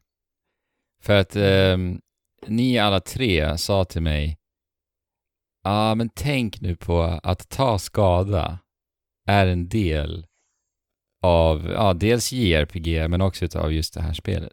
Att faktiskt ta skada. För det är ju liksom en sak som absolut inte går in i actionspel annars, av, de som Nej. jag älskar. Utan det Men är där, ska del... man ju, där förlorar ju kombon om du tar skada liksom. Ja men precis. Ofta. Eh, så det hjälpte mig så himla mycket att bara, bara eh, så här, bekräfta det. Att ja, det är okej att ta skada. det okej. Men, eh, men det är Du det som är grejen. Andrew. Nu ska du glömma det. För att det går att spela spelet nästan utan att ta skada. ja, men Om, ja, men det, är alltså, jag, för det, i, det är det som är lite synd att när man har spelat igenom det här spelet så du hinner ju liksom inte använda alla dina förmågor mer än kanske två kapitel då, för du får det sista vapnet Ja, i typ Chapter 17 för alla de flesta karaktärerna. ja. Eh, och när man då har levlat upp sin, sin materia, ja, det är ju också där någonstans. Mm, Så det är ju i endgame, alltså när du spelar om spelet i hard mode, mm, som du verkligen kan börja lära dig utnyttja all, allting extra mycket. För i hard mode så ökar ju också growthen på materian gånger tre. mm. Så då kan du komma upp till de här nivåerna. Och jag, jag har ju kollat på videor och jag har kollat på grejer och när man spelar med Cloud och har till exempel Parry-materia, man har hans eh, vanliga countermekanism, man har en Deadly Dodge länkad med typ eh, HP Absorption-materia. Så Oj. alltså, det finns så många grejer som gör att du kan mixtra med det här systemet som gör att ja, du countrar, du countrar, du tar typ ingen skada, du gör så att dina fiender blir pressured och sen dör de. Mm. Ja men det är skitballt att det finns. Att det finns ett så djupt Ja. djup i systemet. Men jag tog jävligt mycket skada i det här spelet. Eh, för att det är ju, jag, jag fann ju att det var lite fladdrigt liksom att eh, spela defensivt. Eh, inledningsvis alltså. Men sen när ni sa, berättade det här för mig, då bara liksom fick jag en helt annan bild utav striderna. Och eh, istället fokuserade på det rent strategiska i valen, om man säger så. Mm. Och då, Precis. då tycker jag att striderna är, alltså jag tyckte verkligen om dem mycket. Eh, och, jag, och de höll verkligen hela vägen. Alltså jag hade Ja. kul i stort sett med varenda strid genom Ja, hela spelet. alltså, Ja, det är bra, bra betyg. Mm. Ja, men det, det är just det här att det blir så intensivt och att det blir eh, en helt annan typ av planering än vad det blir i actionspel. För att Ja. du har de här valen att göra och eh, någonting jag saknar är lite så här synergier som, som att man kan kombinera olika attacker eh, och så vidare. Eh, Ja, det men, finns ju men lite... annars så, Men ja. Jo, jo, det finns lite, lite sånt man kan göra, men det är inte som att du gör en ability och sen så kombinerar du med en annan ability så blir det en annan attack liksom. Nej, det är, väl, Eh. det är väl snarare så här... För jag, jag eh, skapade mina karaktärer mycket för att bygga stagger och det var väl snarare där Ja. lite synergin kom in. För det finns ju många Jo, jo, jo. abilities som tar mer st- stagger och som skadar mer på staggrade och så vidare. Exakt. Jo, Mm. men det är det där intensiviteten är och liksom Ja. planeringen eh, och rotationerna Åh, som, som du hittar och eh, rotationen och, är så härlig alltså. Ja. Eh, och, och jag menar, ja, du kombinerar attackerna så som de är, men det, det finns utrymme för att liksom göra mer med det som finns. Mm. Eh, och det förväntar mig att se i kommande delar. Men med det sagt så är det befintliga stridssystemet mm, hur bra som helst. Och kanske, kanske är det så att de har inte velat, velat komplicera det och det är kanske är därför det är så, så bra Mm. också. Ja, precis. I och för sig. Och, och sen också audiovisuellt, alltså spelkänslan Ja. är ju helt otrolig. Partikeleffekterna alltså. Det är ju bara en Ja. jävla explosion för näthinnan. Var- Allt man tittar på är bara så här godis för ögonen. Ja, Ja, menyflippandet. Blipp, blipp, blipp, blipp och sen... Ja. när de rör sig, alltså bara hur Cloud liksom dansar fram när han slåss. Ja, men verkligen. Men eh, hur mycket mixtrar ni med materia då? För att jag, som sagt, jag lärde mig typ my- mycket på slutet hur man skulle dra nytta på det här systemen. Har ni, har ni några favoritbuilds? Alltså, jag, jag har mest bara kört på känsla. Ja, men jag, jag som sagt eh, körde mycket på just stagger. Så jag så här försökte forma mycket ut efter att, ja, få, få, få upp staggermätaren snabbt liksom. Mm. Men jag kände lite grann, ja, ganska tidigt i spelet att jag, jag gillar de här rotationerna men mycket handlade liksom om att jag spelade med en karaktär, fick upp abilities där, eller fick upp mina ATB bars, kunde avlösa dem, byta till nästa karaktär, bygga upp ATB bars där igen och det blev liksom samma veva hela tiden tills spelet gav det möjligheten att göra det ännu smidigare. Det, det kom ju en Mm, materia som heter ATB Assist till exempel. Satte du Mm. den på en karaktär så byggde du ATB på de andra genom att du attackerade. Och, och det var en sak som bara gjorde det spelet flöt på bättre. Ja, Och sen så kunde du ju också göra liksom kombinera materia för att en sak som var jättejobbigt tycker jag också, det var att du ville göra dina attacker, men du kunde inte för du var tvungen att hela dig själv. Och, och då tar du ju också en ATB och du tar MP. Men ganska tidigt så insåg jag, vänta nu, du kan köpa en materia som heter Prayer. Och Ja. maxar du den på level, Precis. ja, då behöver du inte, Lovely. Mm. då, då behöver du liksom inte använda någon, någon, eh, Cure. någon typ av MP överhuvudtaget. Ja, nej, precis. Någon MP, nej. Och, och en annan, Aris till exempel, som, eh, som är ju caster då. Hon, eh, hon var ju också ett, ja, hon kan kasta magi och sen måste hon, man, måste man ge henne MP och då, ibland så var man ju på henne så fick man ju använda hennes ATB till att eh, ge henne tillbaka MP med en Ether eh, eller någonting. Och det var också coolt att he, det man kunde göra med henne det är att använda hennes ability, den här Arcane Ward, som Mm. gör att du kastar två Dubbelt, magier ah. samtidigt. Mm. Men det coola med det är att om, om du... Nu vet ju hur materierna eh, med de här olika vapnen kan göra i länkad materia. Om du Ja. länkade en MP absorption med en lightning och sen hade du en lightning till med magnify så får Ja. du fortfarande Okej. lightning i Jäklar. magnify och lightning tillbaka på MP. Och Nej. stod du i en, och stod du i en uh, Arcane Ward så kastar du ju två gånger. Men du får ju Så alltså du kastar tillbaka, två du gånger på alla mer fiender? MP än vad du gör av med. Jäklar. Så sådana där mekaniker liksom hittade Ja. man efterhand i spelet som bara, åh så kan man göra, fan vad coolt. Mm. Och, och som, eh, en annan sak var att du kunde länka den här Deadly Dodge eh, som jag typ var, tyckte var jättetråkig i början, men länkade den med HP Absorption så, och du stod i en grupp med fiender och gjorde en Dodge och attackerade. Ja, då all, eller mycket, en stor del av den attacken som du gav fick du tillbaka i HP. Nej, så det var bra. bara att hålla på sådär, så behövde du ju aldrig hela dig. Mm. Och det är ju, det som är lite kul med materiasystemet är att i originalet så kunde man ju verkligen typ bryta spelet genom att kombinera med materia och, och hålla på och eh, experimentera. Och det känns ju lite som att man får den känslan även här, vilket är underbart tycker jag, för att det är så belönande när man Ja, engagerar sig djupt i alltså. sitt system. Eh, Mm. Att man nästan känner att man, Bryter Ja. spelet. ja, Mm. precis. Och det, det är såklart en fin gräns där, för det får inte, spelet får inte bli tråkigt heller, eh, genom att man bara kan spamma en ability nej, eller så, men men här tycker jag de balanserar fint på den gränsen och jag tycker ba- bara så här, Mm. bara att så här pluppa in materia i olika slots är otroligt Ja. tillfredsställande. Det är tillfredsställande, verkligen. Och ser hur färgerna kombineras här. Exakt. Och sen Ja, att man ser dem, nice. ser dem i spelet också. Ja. Så snyggt. Ja, och det är nästan min favorit visuella Ja. detaljer i spelet när man ser på Buster Sword och andra, eller det är typ på Tifas handskar eller någonting, Ja. hur de sitter fysiskt i, Ja. i miljön. Tänk nästa evolution av det här, är att menyerna är att du ser att Cloud tar fram Buster Swordet.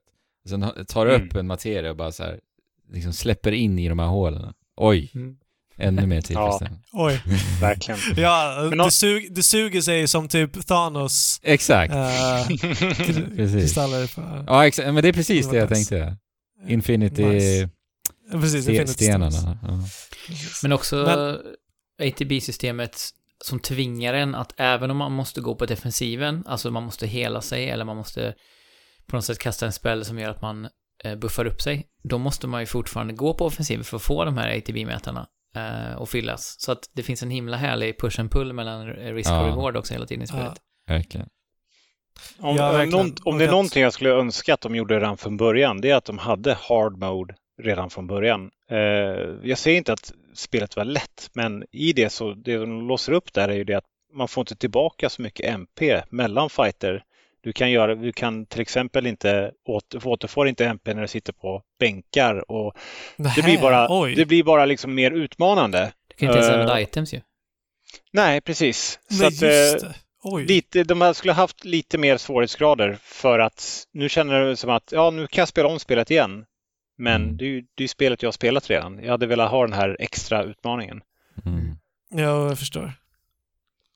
Jag förstår. För att, alltså, för att striderna är så bra när de är, alltså när de är, de är alltid bra, men när de är bäst så Ja. är de jävligt bra.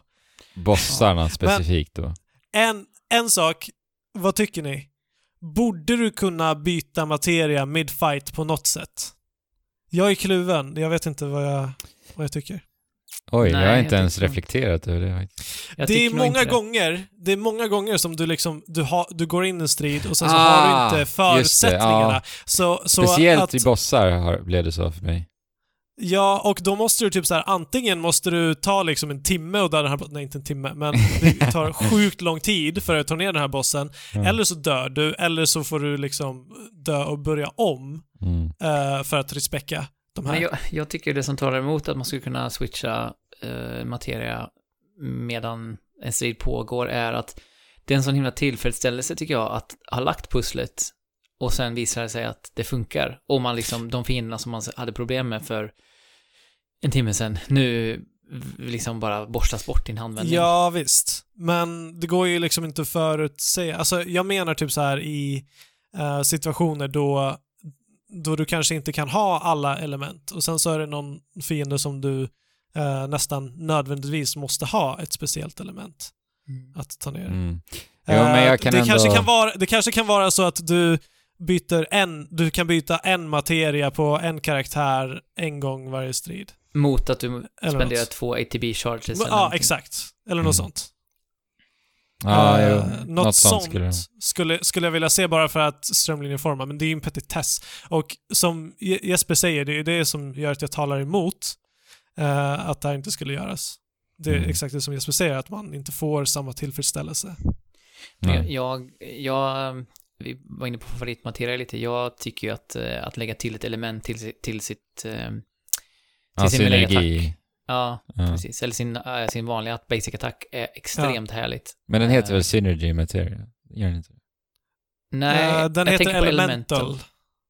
Okej. Elemental heter den. För Synergy är väl att... eh, Den kastar samtidigt som du. Alltså, någon Ja, annan okej. kastar. Ja, okej. Ja, men det, jag, den gillade jag också Jesper.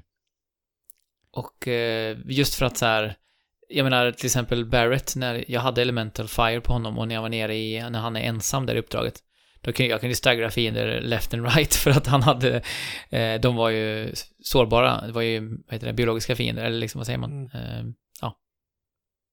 Icke-mekaniska fiender. Mm. Och då kunde han ju bara staggra dem hur lätt som helst för att han hade eld. Eh, och det var en härlig känsla. Jag Ja, fick en helt precis. annan känsla för Barrett eh, under uppdraget. Jag tyckte det var skitbra förresten. Spelar man honom själv. Mm. Eh, annars tyckte jag att Ja. eh, pedometer, det vill säga eh, AP-app, eh, materian också var en underbar eh, liten gåva. Mm. Ja, verkligen. Kul koncept också, att man var tvungen att gå 5000 steg eller vad var det? Ja, just det. Men vänta, va? Gå 5000 steg för att få... Ja, men du fick ju pedometer materia och sen gick du ju ett antal steg och sen omvandlades ju den till slut till AP-app. Var det då man fick AP-appen? Mm. Ja. Ja, okej. Ja, asnice. För att boosta sina eh, ability points på materia. Men en sak jag inte gillar i det här spelet, eh, även om det inte förekommer så ofta, så är det när du typ... Det, det är någon, typ när du springer upp för tornet och du har bara eh, Cloud. Och så är det aerial battles och han kan inte, han kan inte slåss i... Just Nej, det. det är I inte luften. bra. Luft, alltså. ja det är inte ens, precis. Det är Nej, det är inte bra. En skönhetsfläck får man väl nästan säga i striderna. Ja, alltså det, verkligen. Ja. För att luftstriderna är inte bra. Alltså de är inte Nej. det. Det är de inte. Eh, och alltså, det går ju ofta att, att göra uh, kort arbete av dem om du har Barrett. Ja. Eh, eller om du har rätt magi eller så här. Ja, Precis. Eraga. Precis. Men eh, d- det är ju inte kul om du är Tifa och Cloud. Och Om, om de ska fortsätta ha det i nästa del så känns ju det här som det som de måste verkligen gå tillbaka och verkligen vidareutveckla till någonting som kan bli bra. Alltså för att det, ja, nej. Någon slags luftkombosystem. Ja. Jo men de kan ju göra att man, man bara slåss på samma sätt i luften. Bara att det ser coolt ut. Alltså, Eller något. ja. Men hur funkar det i Kingdom. Hearts då? Typ Det- så. Typ så. Ja, men alltså i grunden så är det ju typ så. Behöver vi luftstrider? Det är lite Jag där tror är. inte det. Jag tror, jag tror inte att det behövs. Nej. Det kan vara Nej, coolt. Jag menar Noctis... Vi kunde varit utan det alltså. Ja. Ja, Men eh, ni pratar om ja luftstrider, dis distansstrider. Eh, då tycker jag, eh, alltså Barrett överlag är väldigt tillfredsställande att attackera med, men hans eh, Maximum Fury eh, Ja, är förmåga är, Ja. så magisk. Mm. Så Han bara tömmer nice. magasinet fullständigt eh, på en Ja. Med två underbart. ja, exakt. För alltid så här. Ja. För alltid pepprig. Eh, och Men det är, sen, det är, eh, jag ska bara säga, det är ett skönt sätt att avbryta fiender också som är på väg att göra Ja. en attack. och eh, vi måste ju nämna Unbridled Strength med Tifa. Mm. ja. Det är ju typ spelets eh, bästa jädra förmåga alltså. när, man, Boost. när man buffar upp den till Rise and Fall va? Fan. Jajamän. Ja. På en staggrad fiende. Ja, det är... Ja. Då, svim, då svimmar jag, Jesper. Sen när du är i luften så drar du en dive kick. Ja, visst är det skönt? Ner Det bara. är så jäkla nice. Ja. För divekicken, om du är på marken så, så ho- hoppar den upp och det blir en längre attack. Men om du är i luften så är den instant. Ja, Och- precis. Rakt ner. Så det är så jäkla nice. Ja, Fighting-spels eh, känsla i det nästan. ja. Det, Ja. Ja, det är faktiskt det. Eh, Star Shower använder jag jättemycket också. Ja. Mm. She-trap använder jag hela tiden på större fiender. Ja, den använder jag nästan ingenting. Intressant. Den, den, den gör eh, elektrisk energi och den bygger stagger jättebra. Och det är bara så här, och, och när det är många snabba fiender så lägger du den och sen så bara springer de in i den och, och staggar sig. Ja, Mm. Jag använder ju Snor Cloud nice. som total damage, mag, magic damage deal. Jag boostade honom till max på alla magi-attackgrejer jag kunde. Både gear och eh, eh, ja, men uppgraderingarna och eh, materia. Eh, så han var ju en supernuker med sin magi. Och så körde, fick eh, Tifa ta hand om all fysisk, fysisk Mm. skada. Och eh, Barrett, om han nu var med, var ju healer. Och Ja. Aerith var ju också healer till stor del. Eller typ enabler. Ja, precis. Jag hade ungefär en samma... Eller jag var mer fysisk med Cloud. Men kommer ni ihåg det här um, i Hojos laboratorie och du bara är Tifa och Aris? Och sen går du in i ett rum och sen kommer hundra hundar på dig. Den svåraste striden i spelet menar du? Ja, Den den, svåraste den striden i svåraste spelet. striden i spelet. Alltså, jag Alltså, dog, jag hade ingen jag problem dog med säkert det. Åtta varför. gånger. Om inte mer. Alltså, det var så irriterande. Ja. Jag, det gick inte. Jag- Jag bara gick in och så dog jag. Och sen så testade jag att köra barrier på alla och sen så dog jag. Eh, liksom, jag hade bara tur när jag väl klarade det. Ja, det är samma för mig. Det var Alltså, svåraste striden i spelet. Men, och det, det- var ju en miniboss får man ju säga, för varje grupp fick ju en miniboss i slutet på sin så här lilla färd innan man fick fightades mot den här eh, tusenfoting ja, såg eh, sword, motorcykel Swordpede, vad heter den? så jäkla nice. Swordipede. Swordipede. Jo. Och, så, och jag hade problem med den tills jag insåg att, aha, jag behöver bara ställa mig precis in till kontrollpanelen så kan den typ inte röra mig. och sen var det ju lätt värt. ja, ja. Men eh, vi, det tar oss in på bossarna, som är det sista segmentet för idag. Eller, vi, ja, lite framtidsspaningar också, men bossarna. Ehm, Mm. Vad har ni för eh, minnesvärda bossögonblick? Det var ju nästan, nästan alla bossar tyckte Ja, jag. alltså Ja. faktiskt. Jag har lite svårt så här bara, det här var den tveklöst bästa bossen. Jag tycker typ de flesta är- var bra alltså. Jag tycker alla strider som, eh, som var lite längre och större var, var bra. Ja, eller hur? Jag tycker VR-striderna är riktigt härliga mot Ja. ja. Summons. Snornice. Fat Chocobo. Ja. Är det något som är i originalet Ja, men också, exakt. jag? För det Fanns kändes, det? Ja, osäker faktiskt. Nej, nu, jo. det kändes ju men, verkligen eh, som en sån sak. Ja. Man strider ju inte mot dem, men, men man, man får väl dem. Okej. Och Chadley som sagt, en eh, karaktär som jag verkligen, verkligen tycker om. Han är så himla Ja, men och, off och awkward. ska du inte lätta ditt hjärta för att det här är typ så här sjätte gången jag hör dig säga att du gillar Chadley. Kom igen, kör en riktig Chadley En Chadley-hyllning. Ja. Nej men för det första är han ju liksom uppväxt hos Shinra. Alltså, jag läste någonting, eh, så här Wikipedia-inlägg om honom. Bara, Chadley is a robot boy. Och, va, va, vänta He's lite. a robot boy. Är han en robot? Har ni tänkt att han är en robot? Va? Eh, Nej. nej. Ja, Inte alls. Fast han är lite stel. Är han en robot? Ja, det stod det, jag vet inte exakt Okej. vad, jag tror på hans Wikipedia, hans egna Okej. Wikipedia. Ja, ja.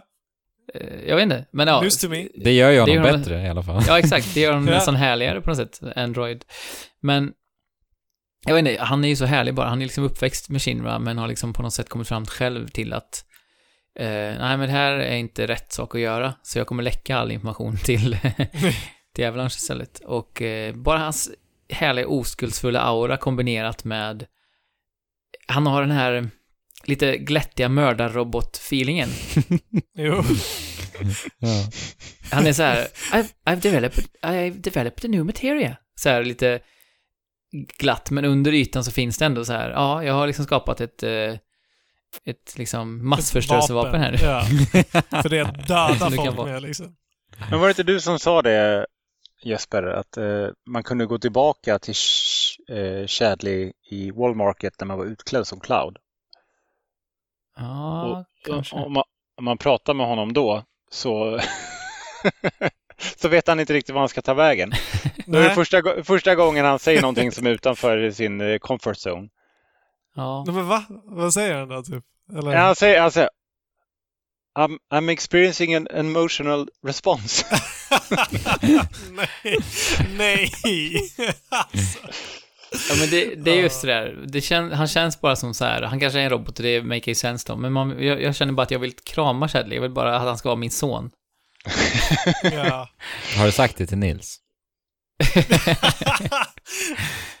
Cheating on Nils. Ja, Jag vet inte, han, skulle, han vill i och för sig ha en storbror väldigt gärna, och jag tror att om han skulle få en storbror som kunde ge oss VR-upplevelser i form av att strida mot en uh, Ifrit så tror jag att han skulle vara all Ja, for. det. ja, Faktiskt. det, det, det är sant. Men, Ja. men Chadley är ingen boss än i spelet i alla fall. Vi får se om han blir det sen framöver. Men eh, jag, jag, vi pratade om de här hundarna som... Jag tyckte Sephiroth i och för sig var den svåraste striden, måste jag säga. Eh, jag tyckte den var riktigt klurig. Eh, Jag dog mer på hundarna, men...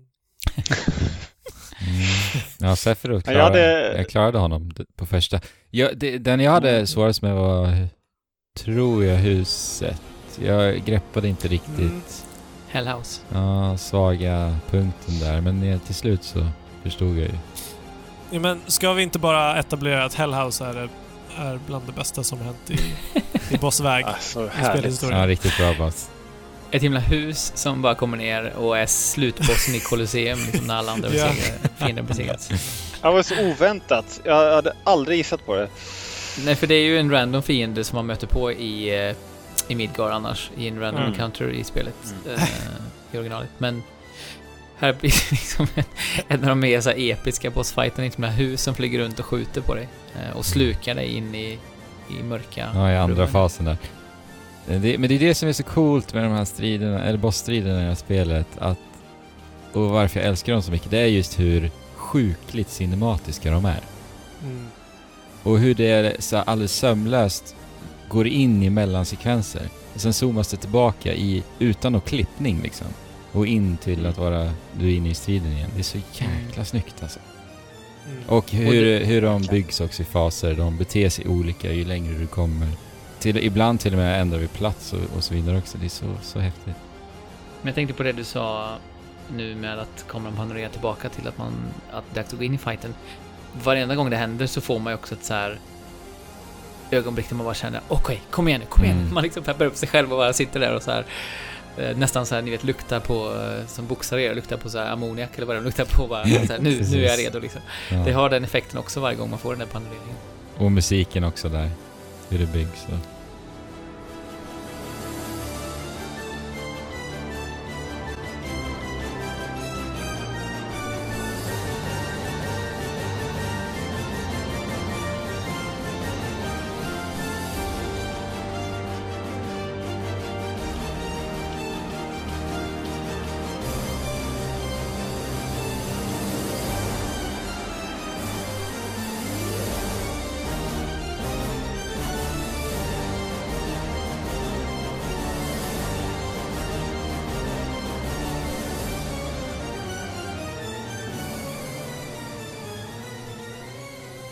Jag har, eh, för, för min del så har jag lite tema kring vilka mina favoritbossar är. Mm. Och det är egentligen, eh, mina favoritbossar är egentligen Reno och Rude i toppen på tornet. Det är Airbuster och det är Genova Dreamweaver. Och alla de tre tycker jag följer temat att de bygger upp liksom inför att du kommer möta dem. Mm. Eh, på, på ett väldigt bra sätt. Både liksom eh, med musiken men också med, med att du stötte på dem innan tidigare i något segment. Såg Exakt. dem och nu är de inte där. Genova som inte är där längre. Du följer ett spår. Reno Rude som jagade i en helikopter och Airbuster så ja, det vet vi ju vad som händer där. Det hela chaptret består ju av att du, du ska förbereda dig. Mm. Och, och, och sen avlöser det i den här majestätiska bossstriden. Så det, det är de som jag håller högst. Och, och jag tror Reno Rude där, där blir det verkligen liksom, det blir helt galenskap uppe på tak. Du bara försöker hinna med och få in, in en attack, men de är på dig hela tiden. Mm. Ja, de var riktigt bra alltså. Speciellt med så mycket som står på spel just här också. Ja, verkligen.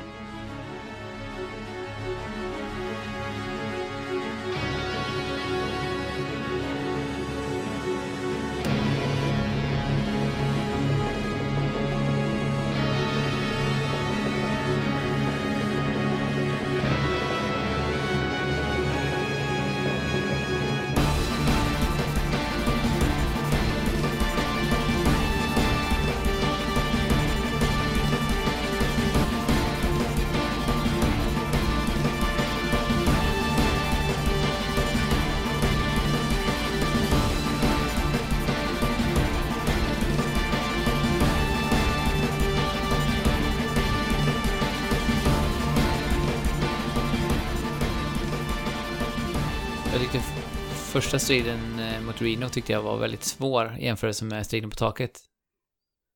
Ja, den med, Ja, med det Aerith. märk- Ja, precis. chicken. Jag körde counter mycket där, har jag för mig. Jag ja, tror att- alltid vid sådana tillfällen så har jag kört Punisher Mode. Och Mm. det, Jag eh, har aldrig använt counter i hela spelet. Va? Oj. Inte en enda gång. Det, Nej. det- jag har ju typ inte klarat vissa, vissa moment för att jag... Eller, jag hade inte gjort det om jag inte hade använt Punisher. Nej, jag har liksom aldrig riktigt fattat att man kan det, tror jag. För spelet säger Du inte kan till göra dig det att du- så bra. Du kan Alltså- göra det så bra att du liksom nästan eh, gör en aktiv coun- counter, att du, du eh, blockar i, i vanliga läget och sen så trycker du på eh, trekant. När sl- slaget landar så gör du direkt en counter liksom. Mm. Jag måste prova det nu när jag kör hard. En favorit för mig var också den där nere i, var det Klaker då? Eh, när man spelade Absolut. Barrett ehm, och Tifa. Ah, Eh, den där failed test experiment eller vad det nu var. ah Eh, det jag tyckte om med den tyckte det du? var dels Okej. eh, uppbyggnaden också där. att Först så fick man spöa lite snusk först och sen så dyker den här stora bossen upp. Eh, och jag gillade också rent så här cinematiskt sekvensen där man, där man eh, delar på sig. Så att Tifa Ah, var liksom på en helt annan plats. Mm. Och så liksom fick du rotera och göra det, det skiftet tyckte jag var väldigt spännande. Och det hade jag gärna sett lite mer av. Att man blir liksom tvungen. Ja, Det skapar också Ja, ja. väldigt mycket av det här cinematiska. När man byter. det är en bra, det är en bra grej, men jag vet inte, jag, just den striden kommer jag ihåg som tråkig, att den kom och gick lite. Att den, Ah, inte, okej. Att den inte var utmanande. Jag dog faktiskt två gånger. Ja. Jag, jag gillade också den eh, för att det var en sån strid där jag hängde på eh, en, ett liksom nålsöga, eller vad säger man? Det var Ja. inte rätt. En eh, knivsägg. Mm. Eh, att jag skulle klara av den. Och det var flera gånger i spelet som jag nästan kände, jag, jag tror jag pratat om det någon gång när jag spelade Dragon Age originalet. Det kändes nästan som att det var skriptat. Att så här, nu har jag liksom 100 HP kvar på min sista stående karaktär. Mm. Ja. Och så får jag in liksom eh, en magi eller ett, en, en eh, jag har en ATB bara kvar och slår iväg en, en Braver eller någonting och så drar jag ner fienden. Mm. Många gånger blev det så. Eh, och jag tyckte till exempel, ja den här Fail Experiment var ett sånt tillfälle. Ehm, och även, jag tyckte Arsenal, som är en av mina favoritbossar, eh, också är ett sånt tillfälle. Där, när man ska fly från Shinra Tower och man är... Eh, eh, Aris och Barrett. Ja, precis. Och den går igenom lite olika faser och man kan gömma sig bakom eh, liksom, lite rubble och sen Mm. i slutet så räknar den ner Ja, innan, det, innan du gör en, en liksom ödes, ödes, liksom, ödeläggande attack. Och där lyckades jag få ner den på typ 6 eller 5 eller någonting så jag var aldrig riktigt i närheten. Men just desperationen i den fighten och parat med att man liksom var på väg ifrån och fly från, från tornet tyckte jag... Ja, den gav verkligen den här känslan av att någonting står på spel. Så, så, så snyggt att man hoppade, hoppade mellan bossstilen. Mm. Mm. Den, den bossen var ett sånt tillfälle då jag inte hade rätt materia på, eh, på karaktärerna. Mm. Så att den tog... Jag hittade en rotation och sen så tog det säkert 20 minuter och jag, det blev bara tråkigt i slutändan. Ja.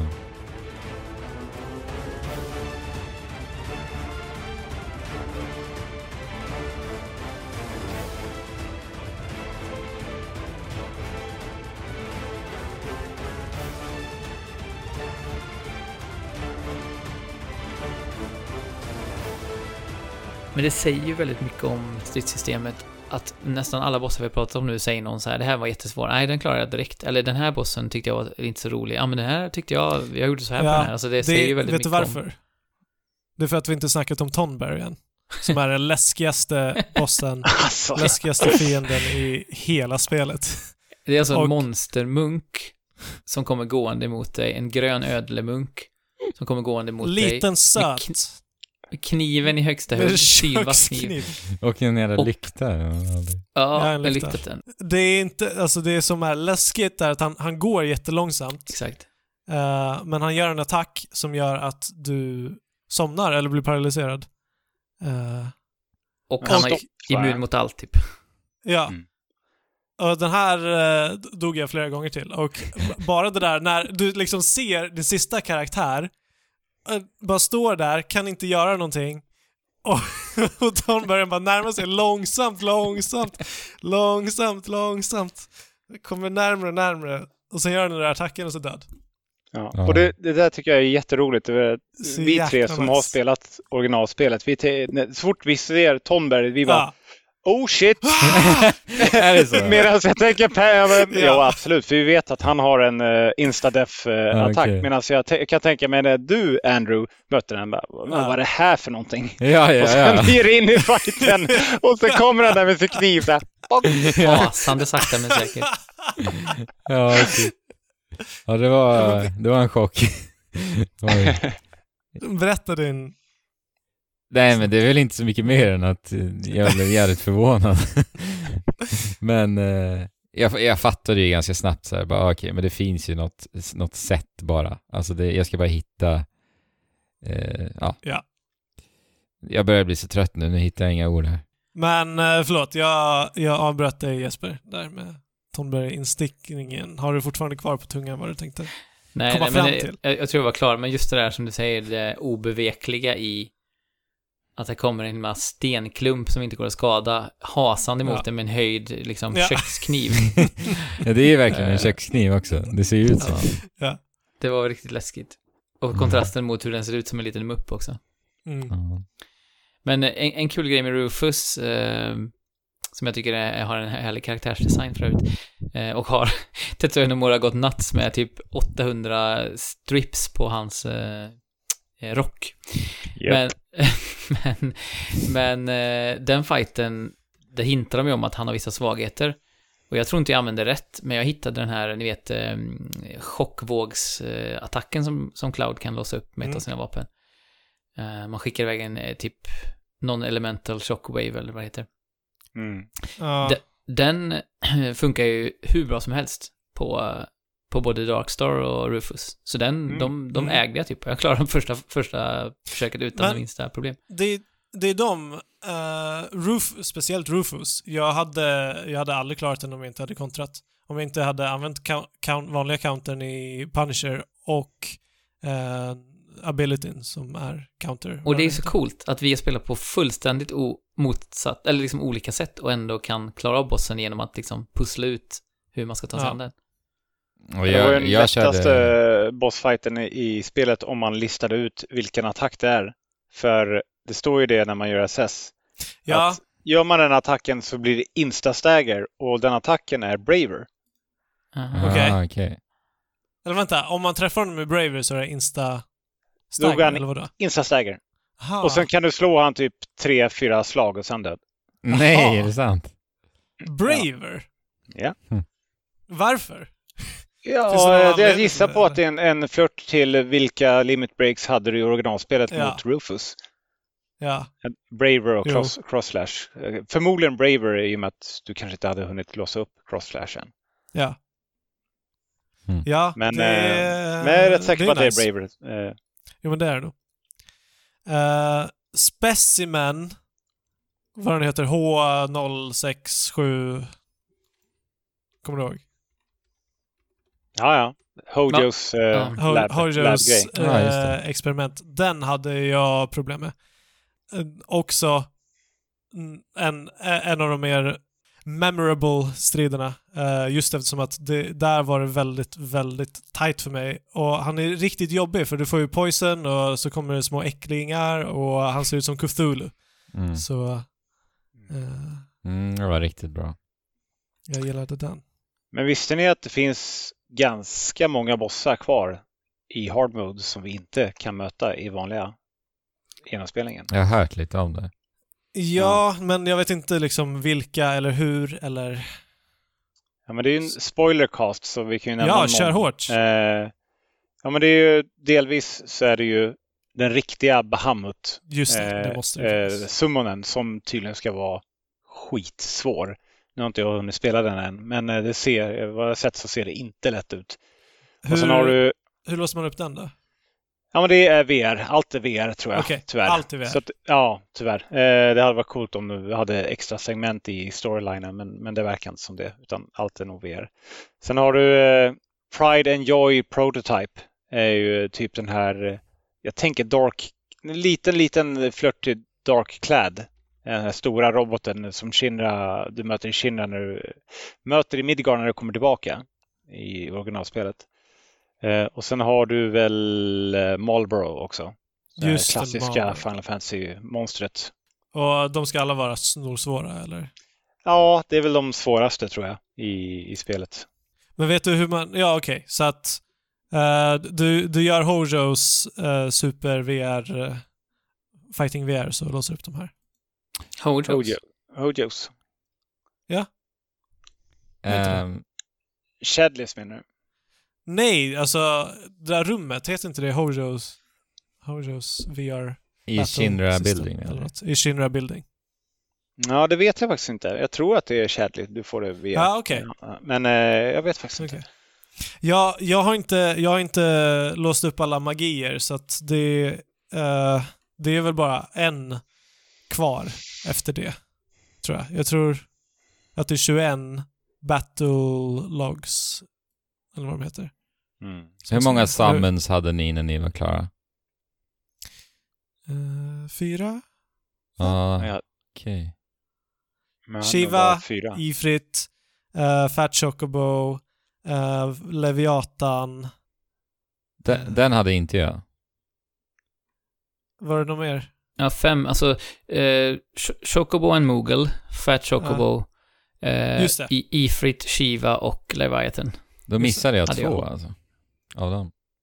Vilka, Leviathan och, Och Moogle. ja. Ja, Chocobo. Moogle.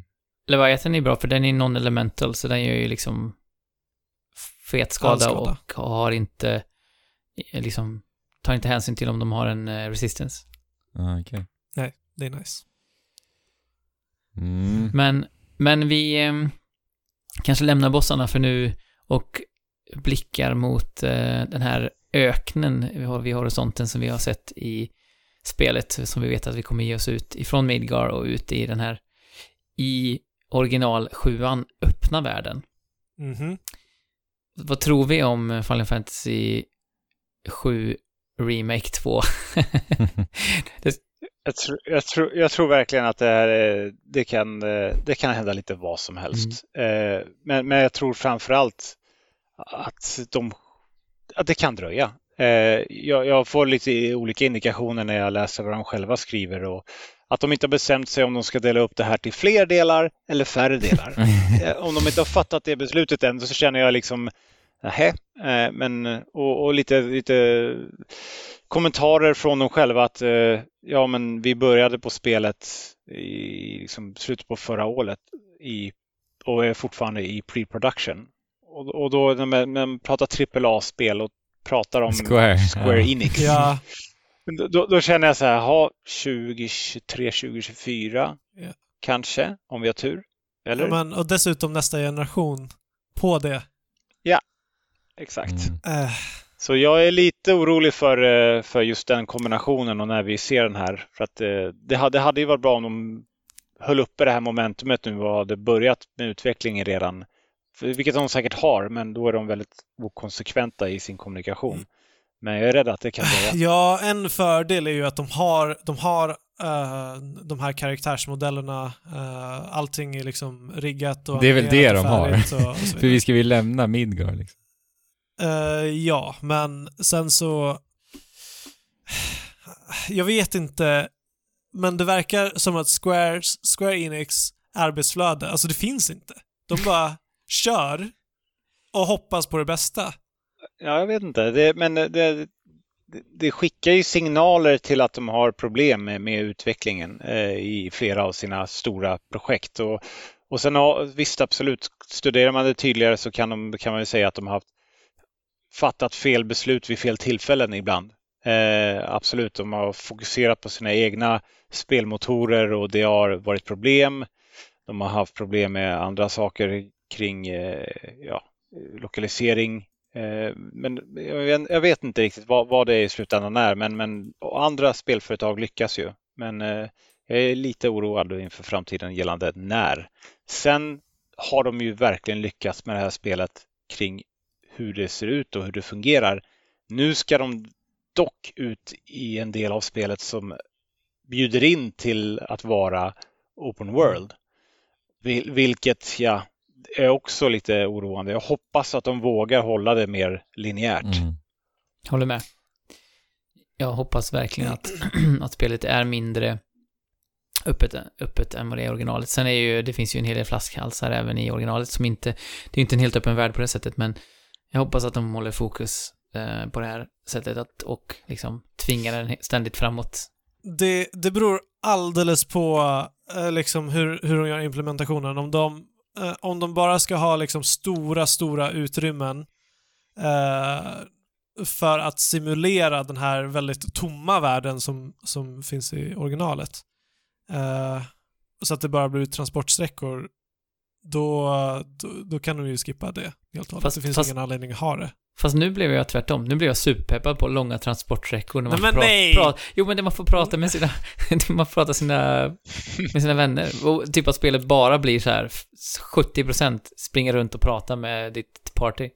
Men jag, jag tänker att det kommer bli Genom- lite mer, alltså lite mera de här eh, sektorsekvenserna i, i spelet nu. Alltså att det kommer bli Ja. sådana eh, områden fast ännu större. Eh, så lite som Dragon Age eller Mass Effect liksom. ja, precis. Hubbar menar du, eller? Vad sa du? Hubbar menar du, eller? Ja. Lite större, eller ja, vad man nu kallar det. Större, Ja, men, områden. stö, större semiöppna områden. Ja. Liksom. precis. Den största Eh, oron jag hoppas har... jag på. Med, med lite överraskningar och lite, eh, lite utforskande. Det hade varit Och asnice. lite färre korridorer kanske. Mm. Men... eh, Fler ja. strider, tack. Ja. Jag tycker det är för få strider i, i, i remaken.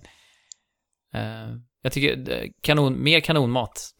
alltså, det var väldigt lite kanonmat i det här spelet, Ja, det var verkligen lite grinding. Ja, det var ju ingen grinding. Det jag var ingen grinding. Nej. Nej. Och ändå har jag sett många människor som är så här, "Ja, men vissa strider är helt meningslösa, de är bara till för att så här, och jag bara, va? Det var ju Ja. nästan inga sådana strider om man jämför Nej. med hur det brukar vara i RPG-spel. Mm. Nej, exakt. Och jag saknar det lite. Mm. Alltså inte, alltså, inte jag saknar inte JRPG-strider, um, random encounters at all, men eh, Men designade områden du får strida och sen Precis. möta en boss. precis. Och det kan, alltså jag, jag vill ju se i min fantasi att du liksom utforskar den här världen, hittar någon grotta där du kan hitta någon, någon special miniboss och grejer, men sånt kommer inte hända. Nej, jag tror inte det. Det kommer nog vara lite mer styrt. Liksom. Ja. Men det, det är helt okej om det är så också. Ja. Men å andra sidan så kan de ju göra det lite som Final Fantasy 13. Eh, kombinera någonting mellan Final Fantasy 13 och Final Fantasy 15. Mm. De har ju gjort båda spelen liksom. Mm. Men det är som sagt återkommer till, eh, som jag känner som en oro inför nästa spel, är ju hur Square Enix lyckas, eller om Square Enix lyckas tygla eh, megalomanin hos eh, Tetsuya Ja. Nomura. Eller inte. Ja, det... För att ha, ja. eh, han har ju potential att, eh, alltså, Köra det här skeppet rätt in ja. i klippan. Exakt. För att om jag ska vara ärlig så tycker jag lite att parallella tidslinjer och andra dimensioner, redan där så ofta så tycker jag att man ehm, Förstör trovärdigheten i hela historien. Ja, man, man förbilligar historien lite genom att så här, ah, ja, men det var bara en annan division, så den här personen kom Ja, tillbaka nu. exakt. Eller, alltså, det känns lite som att man inte riktigt committar till det man, den historien man berättar. Nej, Ehm. och saker blir inte meningsfullt det som händer liksom. Nej, precis. Man, kanske, man känner bara att, ah, ja, det vet man inte om det hade någon mening egentligen. Men Nej. hittills med de här ehm, hintarna om parallella dimensioner har jag ändå haft någon slags... Eh, det finns en viss logik, det finns ett, kittlande... Eh, någonting kittlande med hur man tänker sig att det kan spe, utspela sig nu. Eh, det här med Aerith och så, vi pratade om Ja. förut. Men Precis. Jag är ju rädd för att det inte kommer att landa där, utan att det kommer landa i att det blir total, liksom, rappakalja och att plötsligt så spelar vi Kingdom Hearts, liksom. Jag, jag gillar Kingdom Hearts också, egentligen, men, men jag vill inte att Final Fantasy 7 ska vara Kingdom Hearts, utan jag vill att det ska finnas en berättelse som man faktiskt eh, kan förstå, i alla fall. Exakt. Alltså med, med alla korten, eller nu har vi inte alla kort på bordet, men med, med lite ehm, mer information så kan jag i alla fall som sagt köpa det som till en början verkade urflippat. Eh, eller väldigt urflippat i det här spelet. Mm, mm, så att, tror ni inte, tror du inte, tror ni inte att eh, Nomura liksom, de har inte råd. De, de har inte råd att det här varumärket ska, ska bli sörja.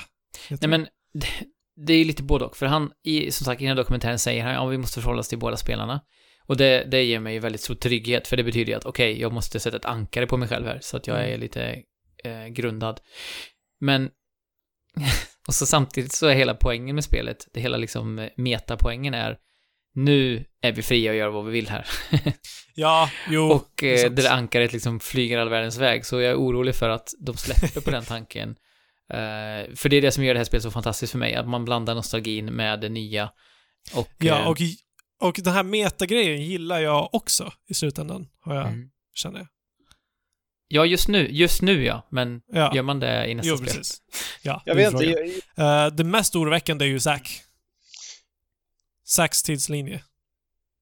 Ja, vad ska hända där? För jag, jag, jag tänker lite grann utifrån varför tar de valet att göra det här. Är för att liksom på något sätt tidigare lägga bakgrundshistorien för Zack och visa också bakgrundshistorien för Cloud då, fast i ett senare skede. Ja. Att ha det efter att de har varit, eh, varit med om det de har varit med om för att liksom bygga Clouds eh, backstory tidigare. Ja, Men jag är också, jag är mest oroad sen liksom, okej, men om vi har parallella tidslinjer, vad kommer det hända när de här mergar sen? Mm. om de, alltså de får inte merga, det är det som är grejen. De kanske kan mötas någonstans, men om de mergar och om det finns liksom, om det inte finns någon rimlig eh, anledning till varför de här båda tidslinjerna existerar, då, då blir det så som Jesper säger, för mig i alla fall, helt och hållet, att så här, nej, nu har ingenting någon relevans längre och vad som helst kan hända.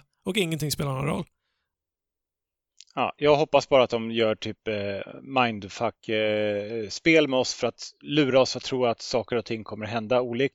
Och sen i slutändan så gör det inte det och så blir det som en ny upplevelse med att Ja. Dennis dör eller andra saker Och andra utspelar saker. sig som det egentligen gjorde, men du trodde inte det. Mm. Ja, eller och också att de kan lägga in nya saker och ting.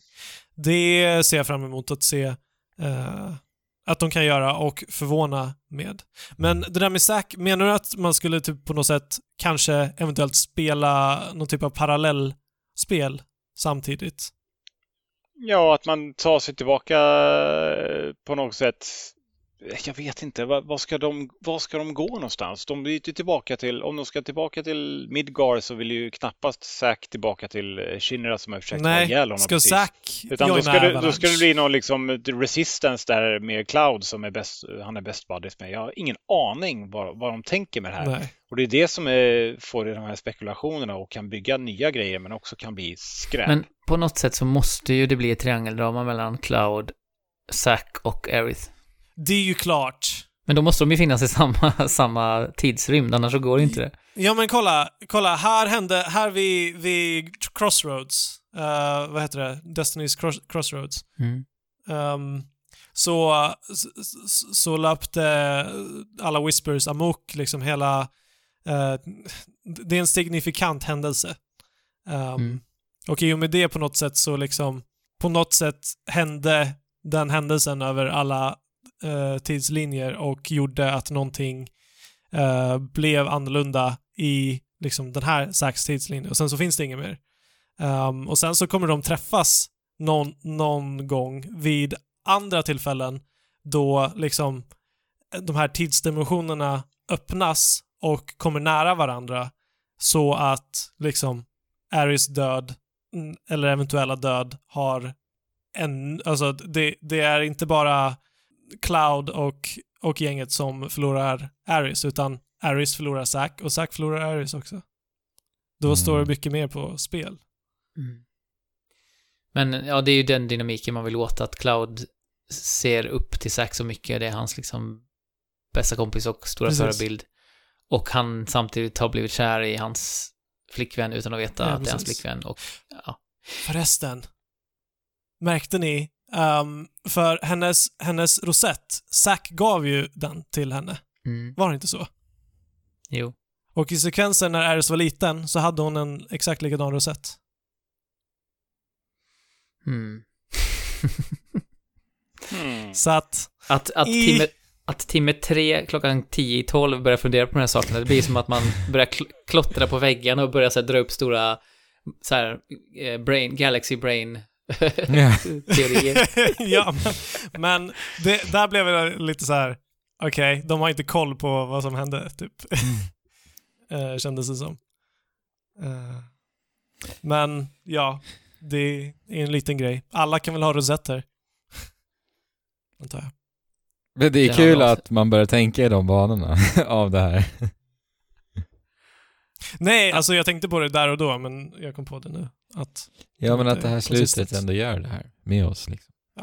Och jag hoppas att eh, slutorden i, i, i det här spelet var ju som sagt eh, The eh, Unknown Adventure Continues. Eh, jag hoppas att slutorden i nästa spel blir just alla kan ha rosetter. Att det slutar där. kan ha rosetter. Så att man får svaret på den frågan. Ja. Everybody can, ha- can have bow ties. Eller bows menar jag, bows. bow ties. ja. Jag undrar lite hur det kommer bli med sparfilen. Alltså, Exakt, vad kommer, vad kommer eh, komma över? Eller jag tror inte att något kommer komma över i det här. ja men hur ska de förklara att vi inte har någon materia? Vi inte har det- level 50? Ja. Det är ju en berättelse. Yuf, Yuffie Kusaragi säger jag bara. ja, just det. Hon tar allt. Okej, vem, är- vem är det? Ja, det... Du får se. Får du se nästa spel. Okej, okej. Om tre Om år. fem år. Alltså, det, Om fem år får du veta vem Yuffie är. Det är ju en berättigad fråga, Andrew. Jag skrattar bara för att det är så roligt att vi sitter och så här super theory craftar och bara helt snöar in oss i snudd på galenskap och så säger du hur blir det med sparfilen?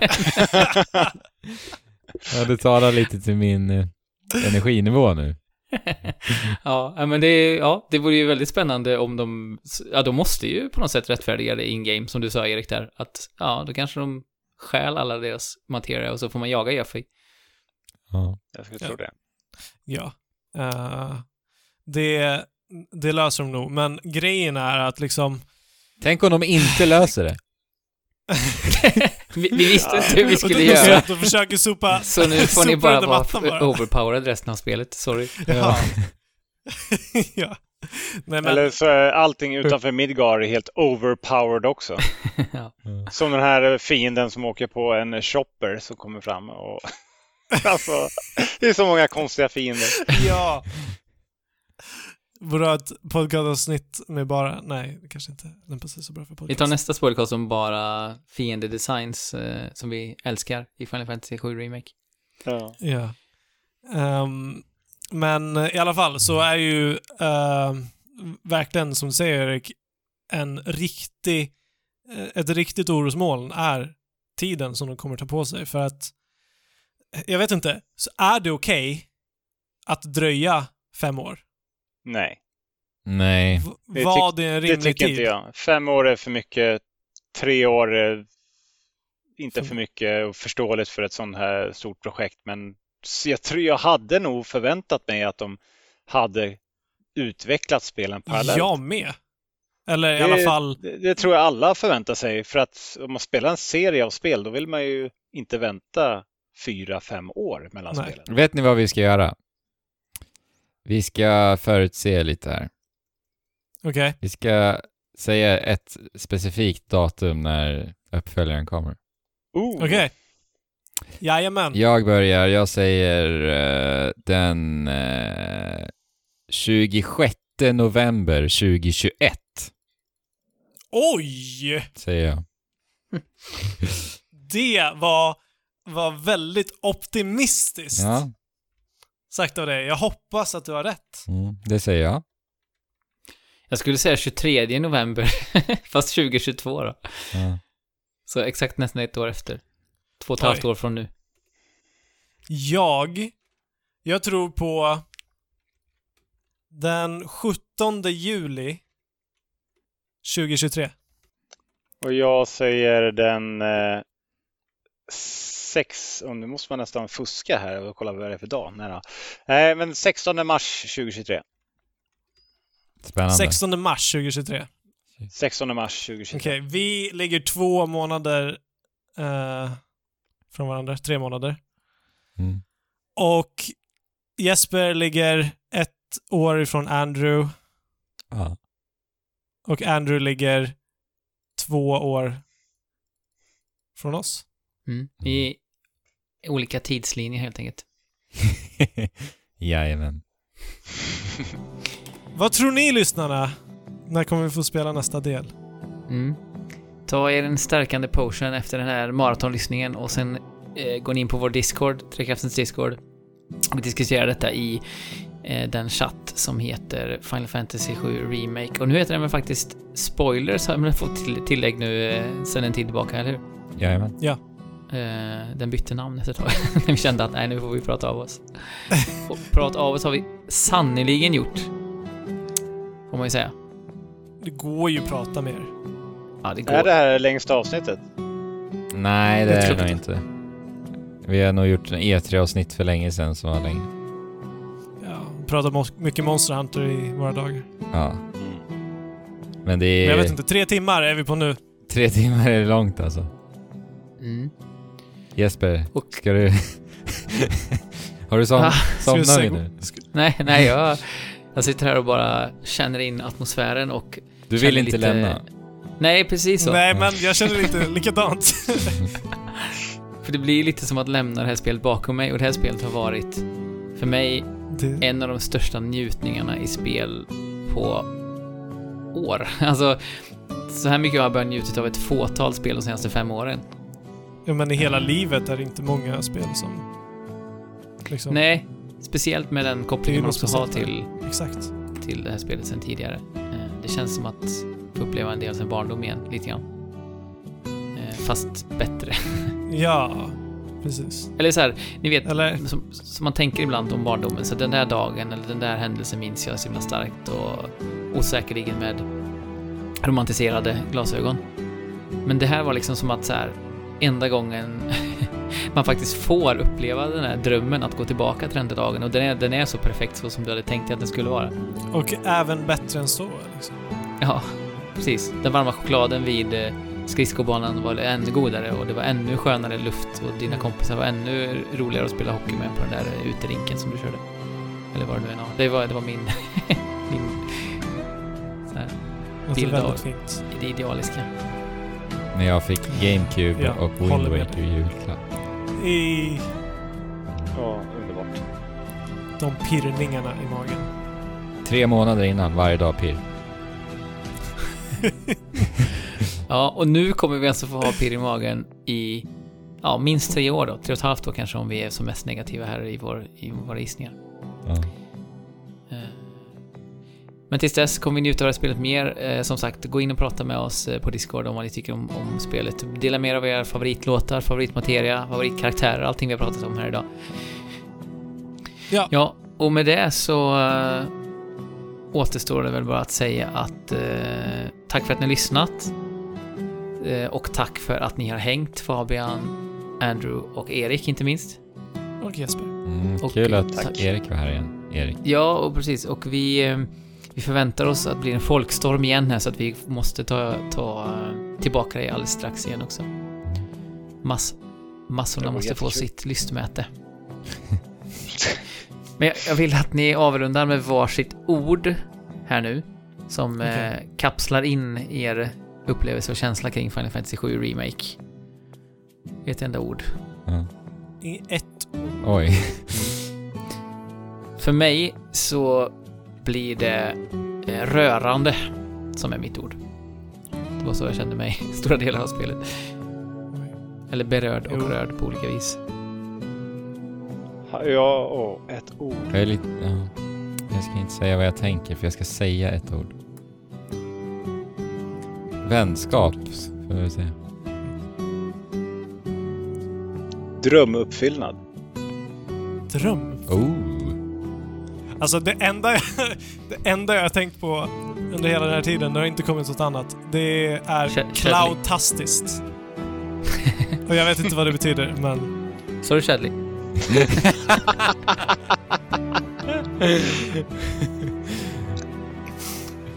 Cloudtastic. Yes. Mm. Och eh, då vill jag bara säga att eh, this guy are sick. Det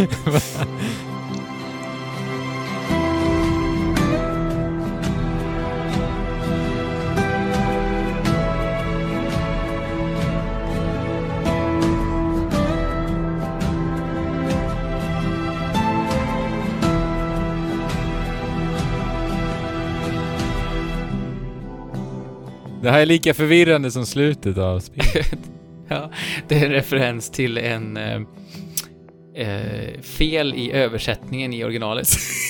Okej. Eh, typ- och det är en person som eh, ja, helt enkelt är väldigt sjuk eh, och eh, Cloud träffar på honom och säger This guy is This guy are sick.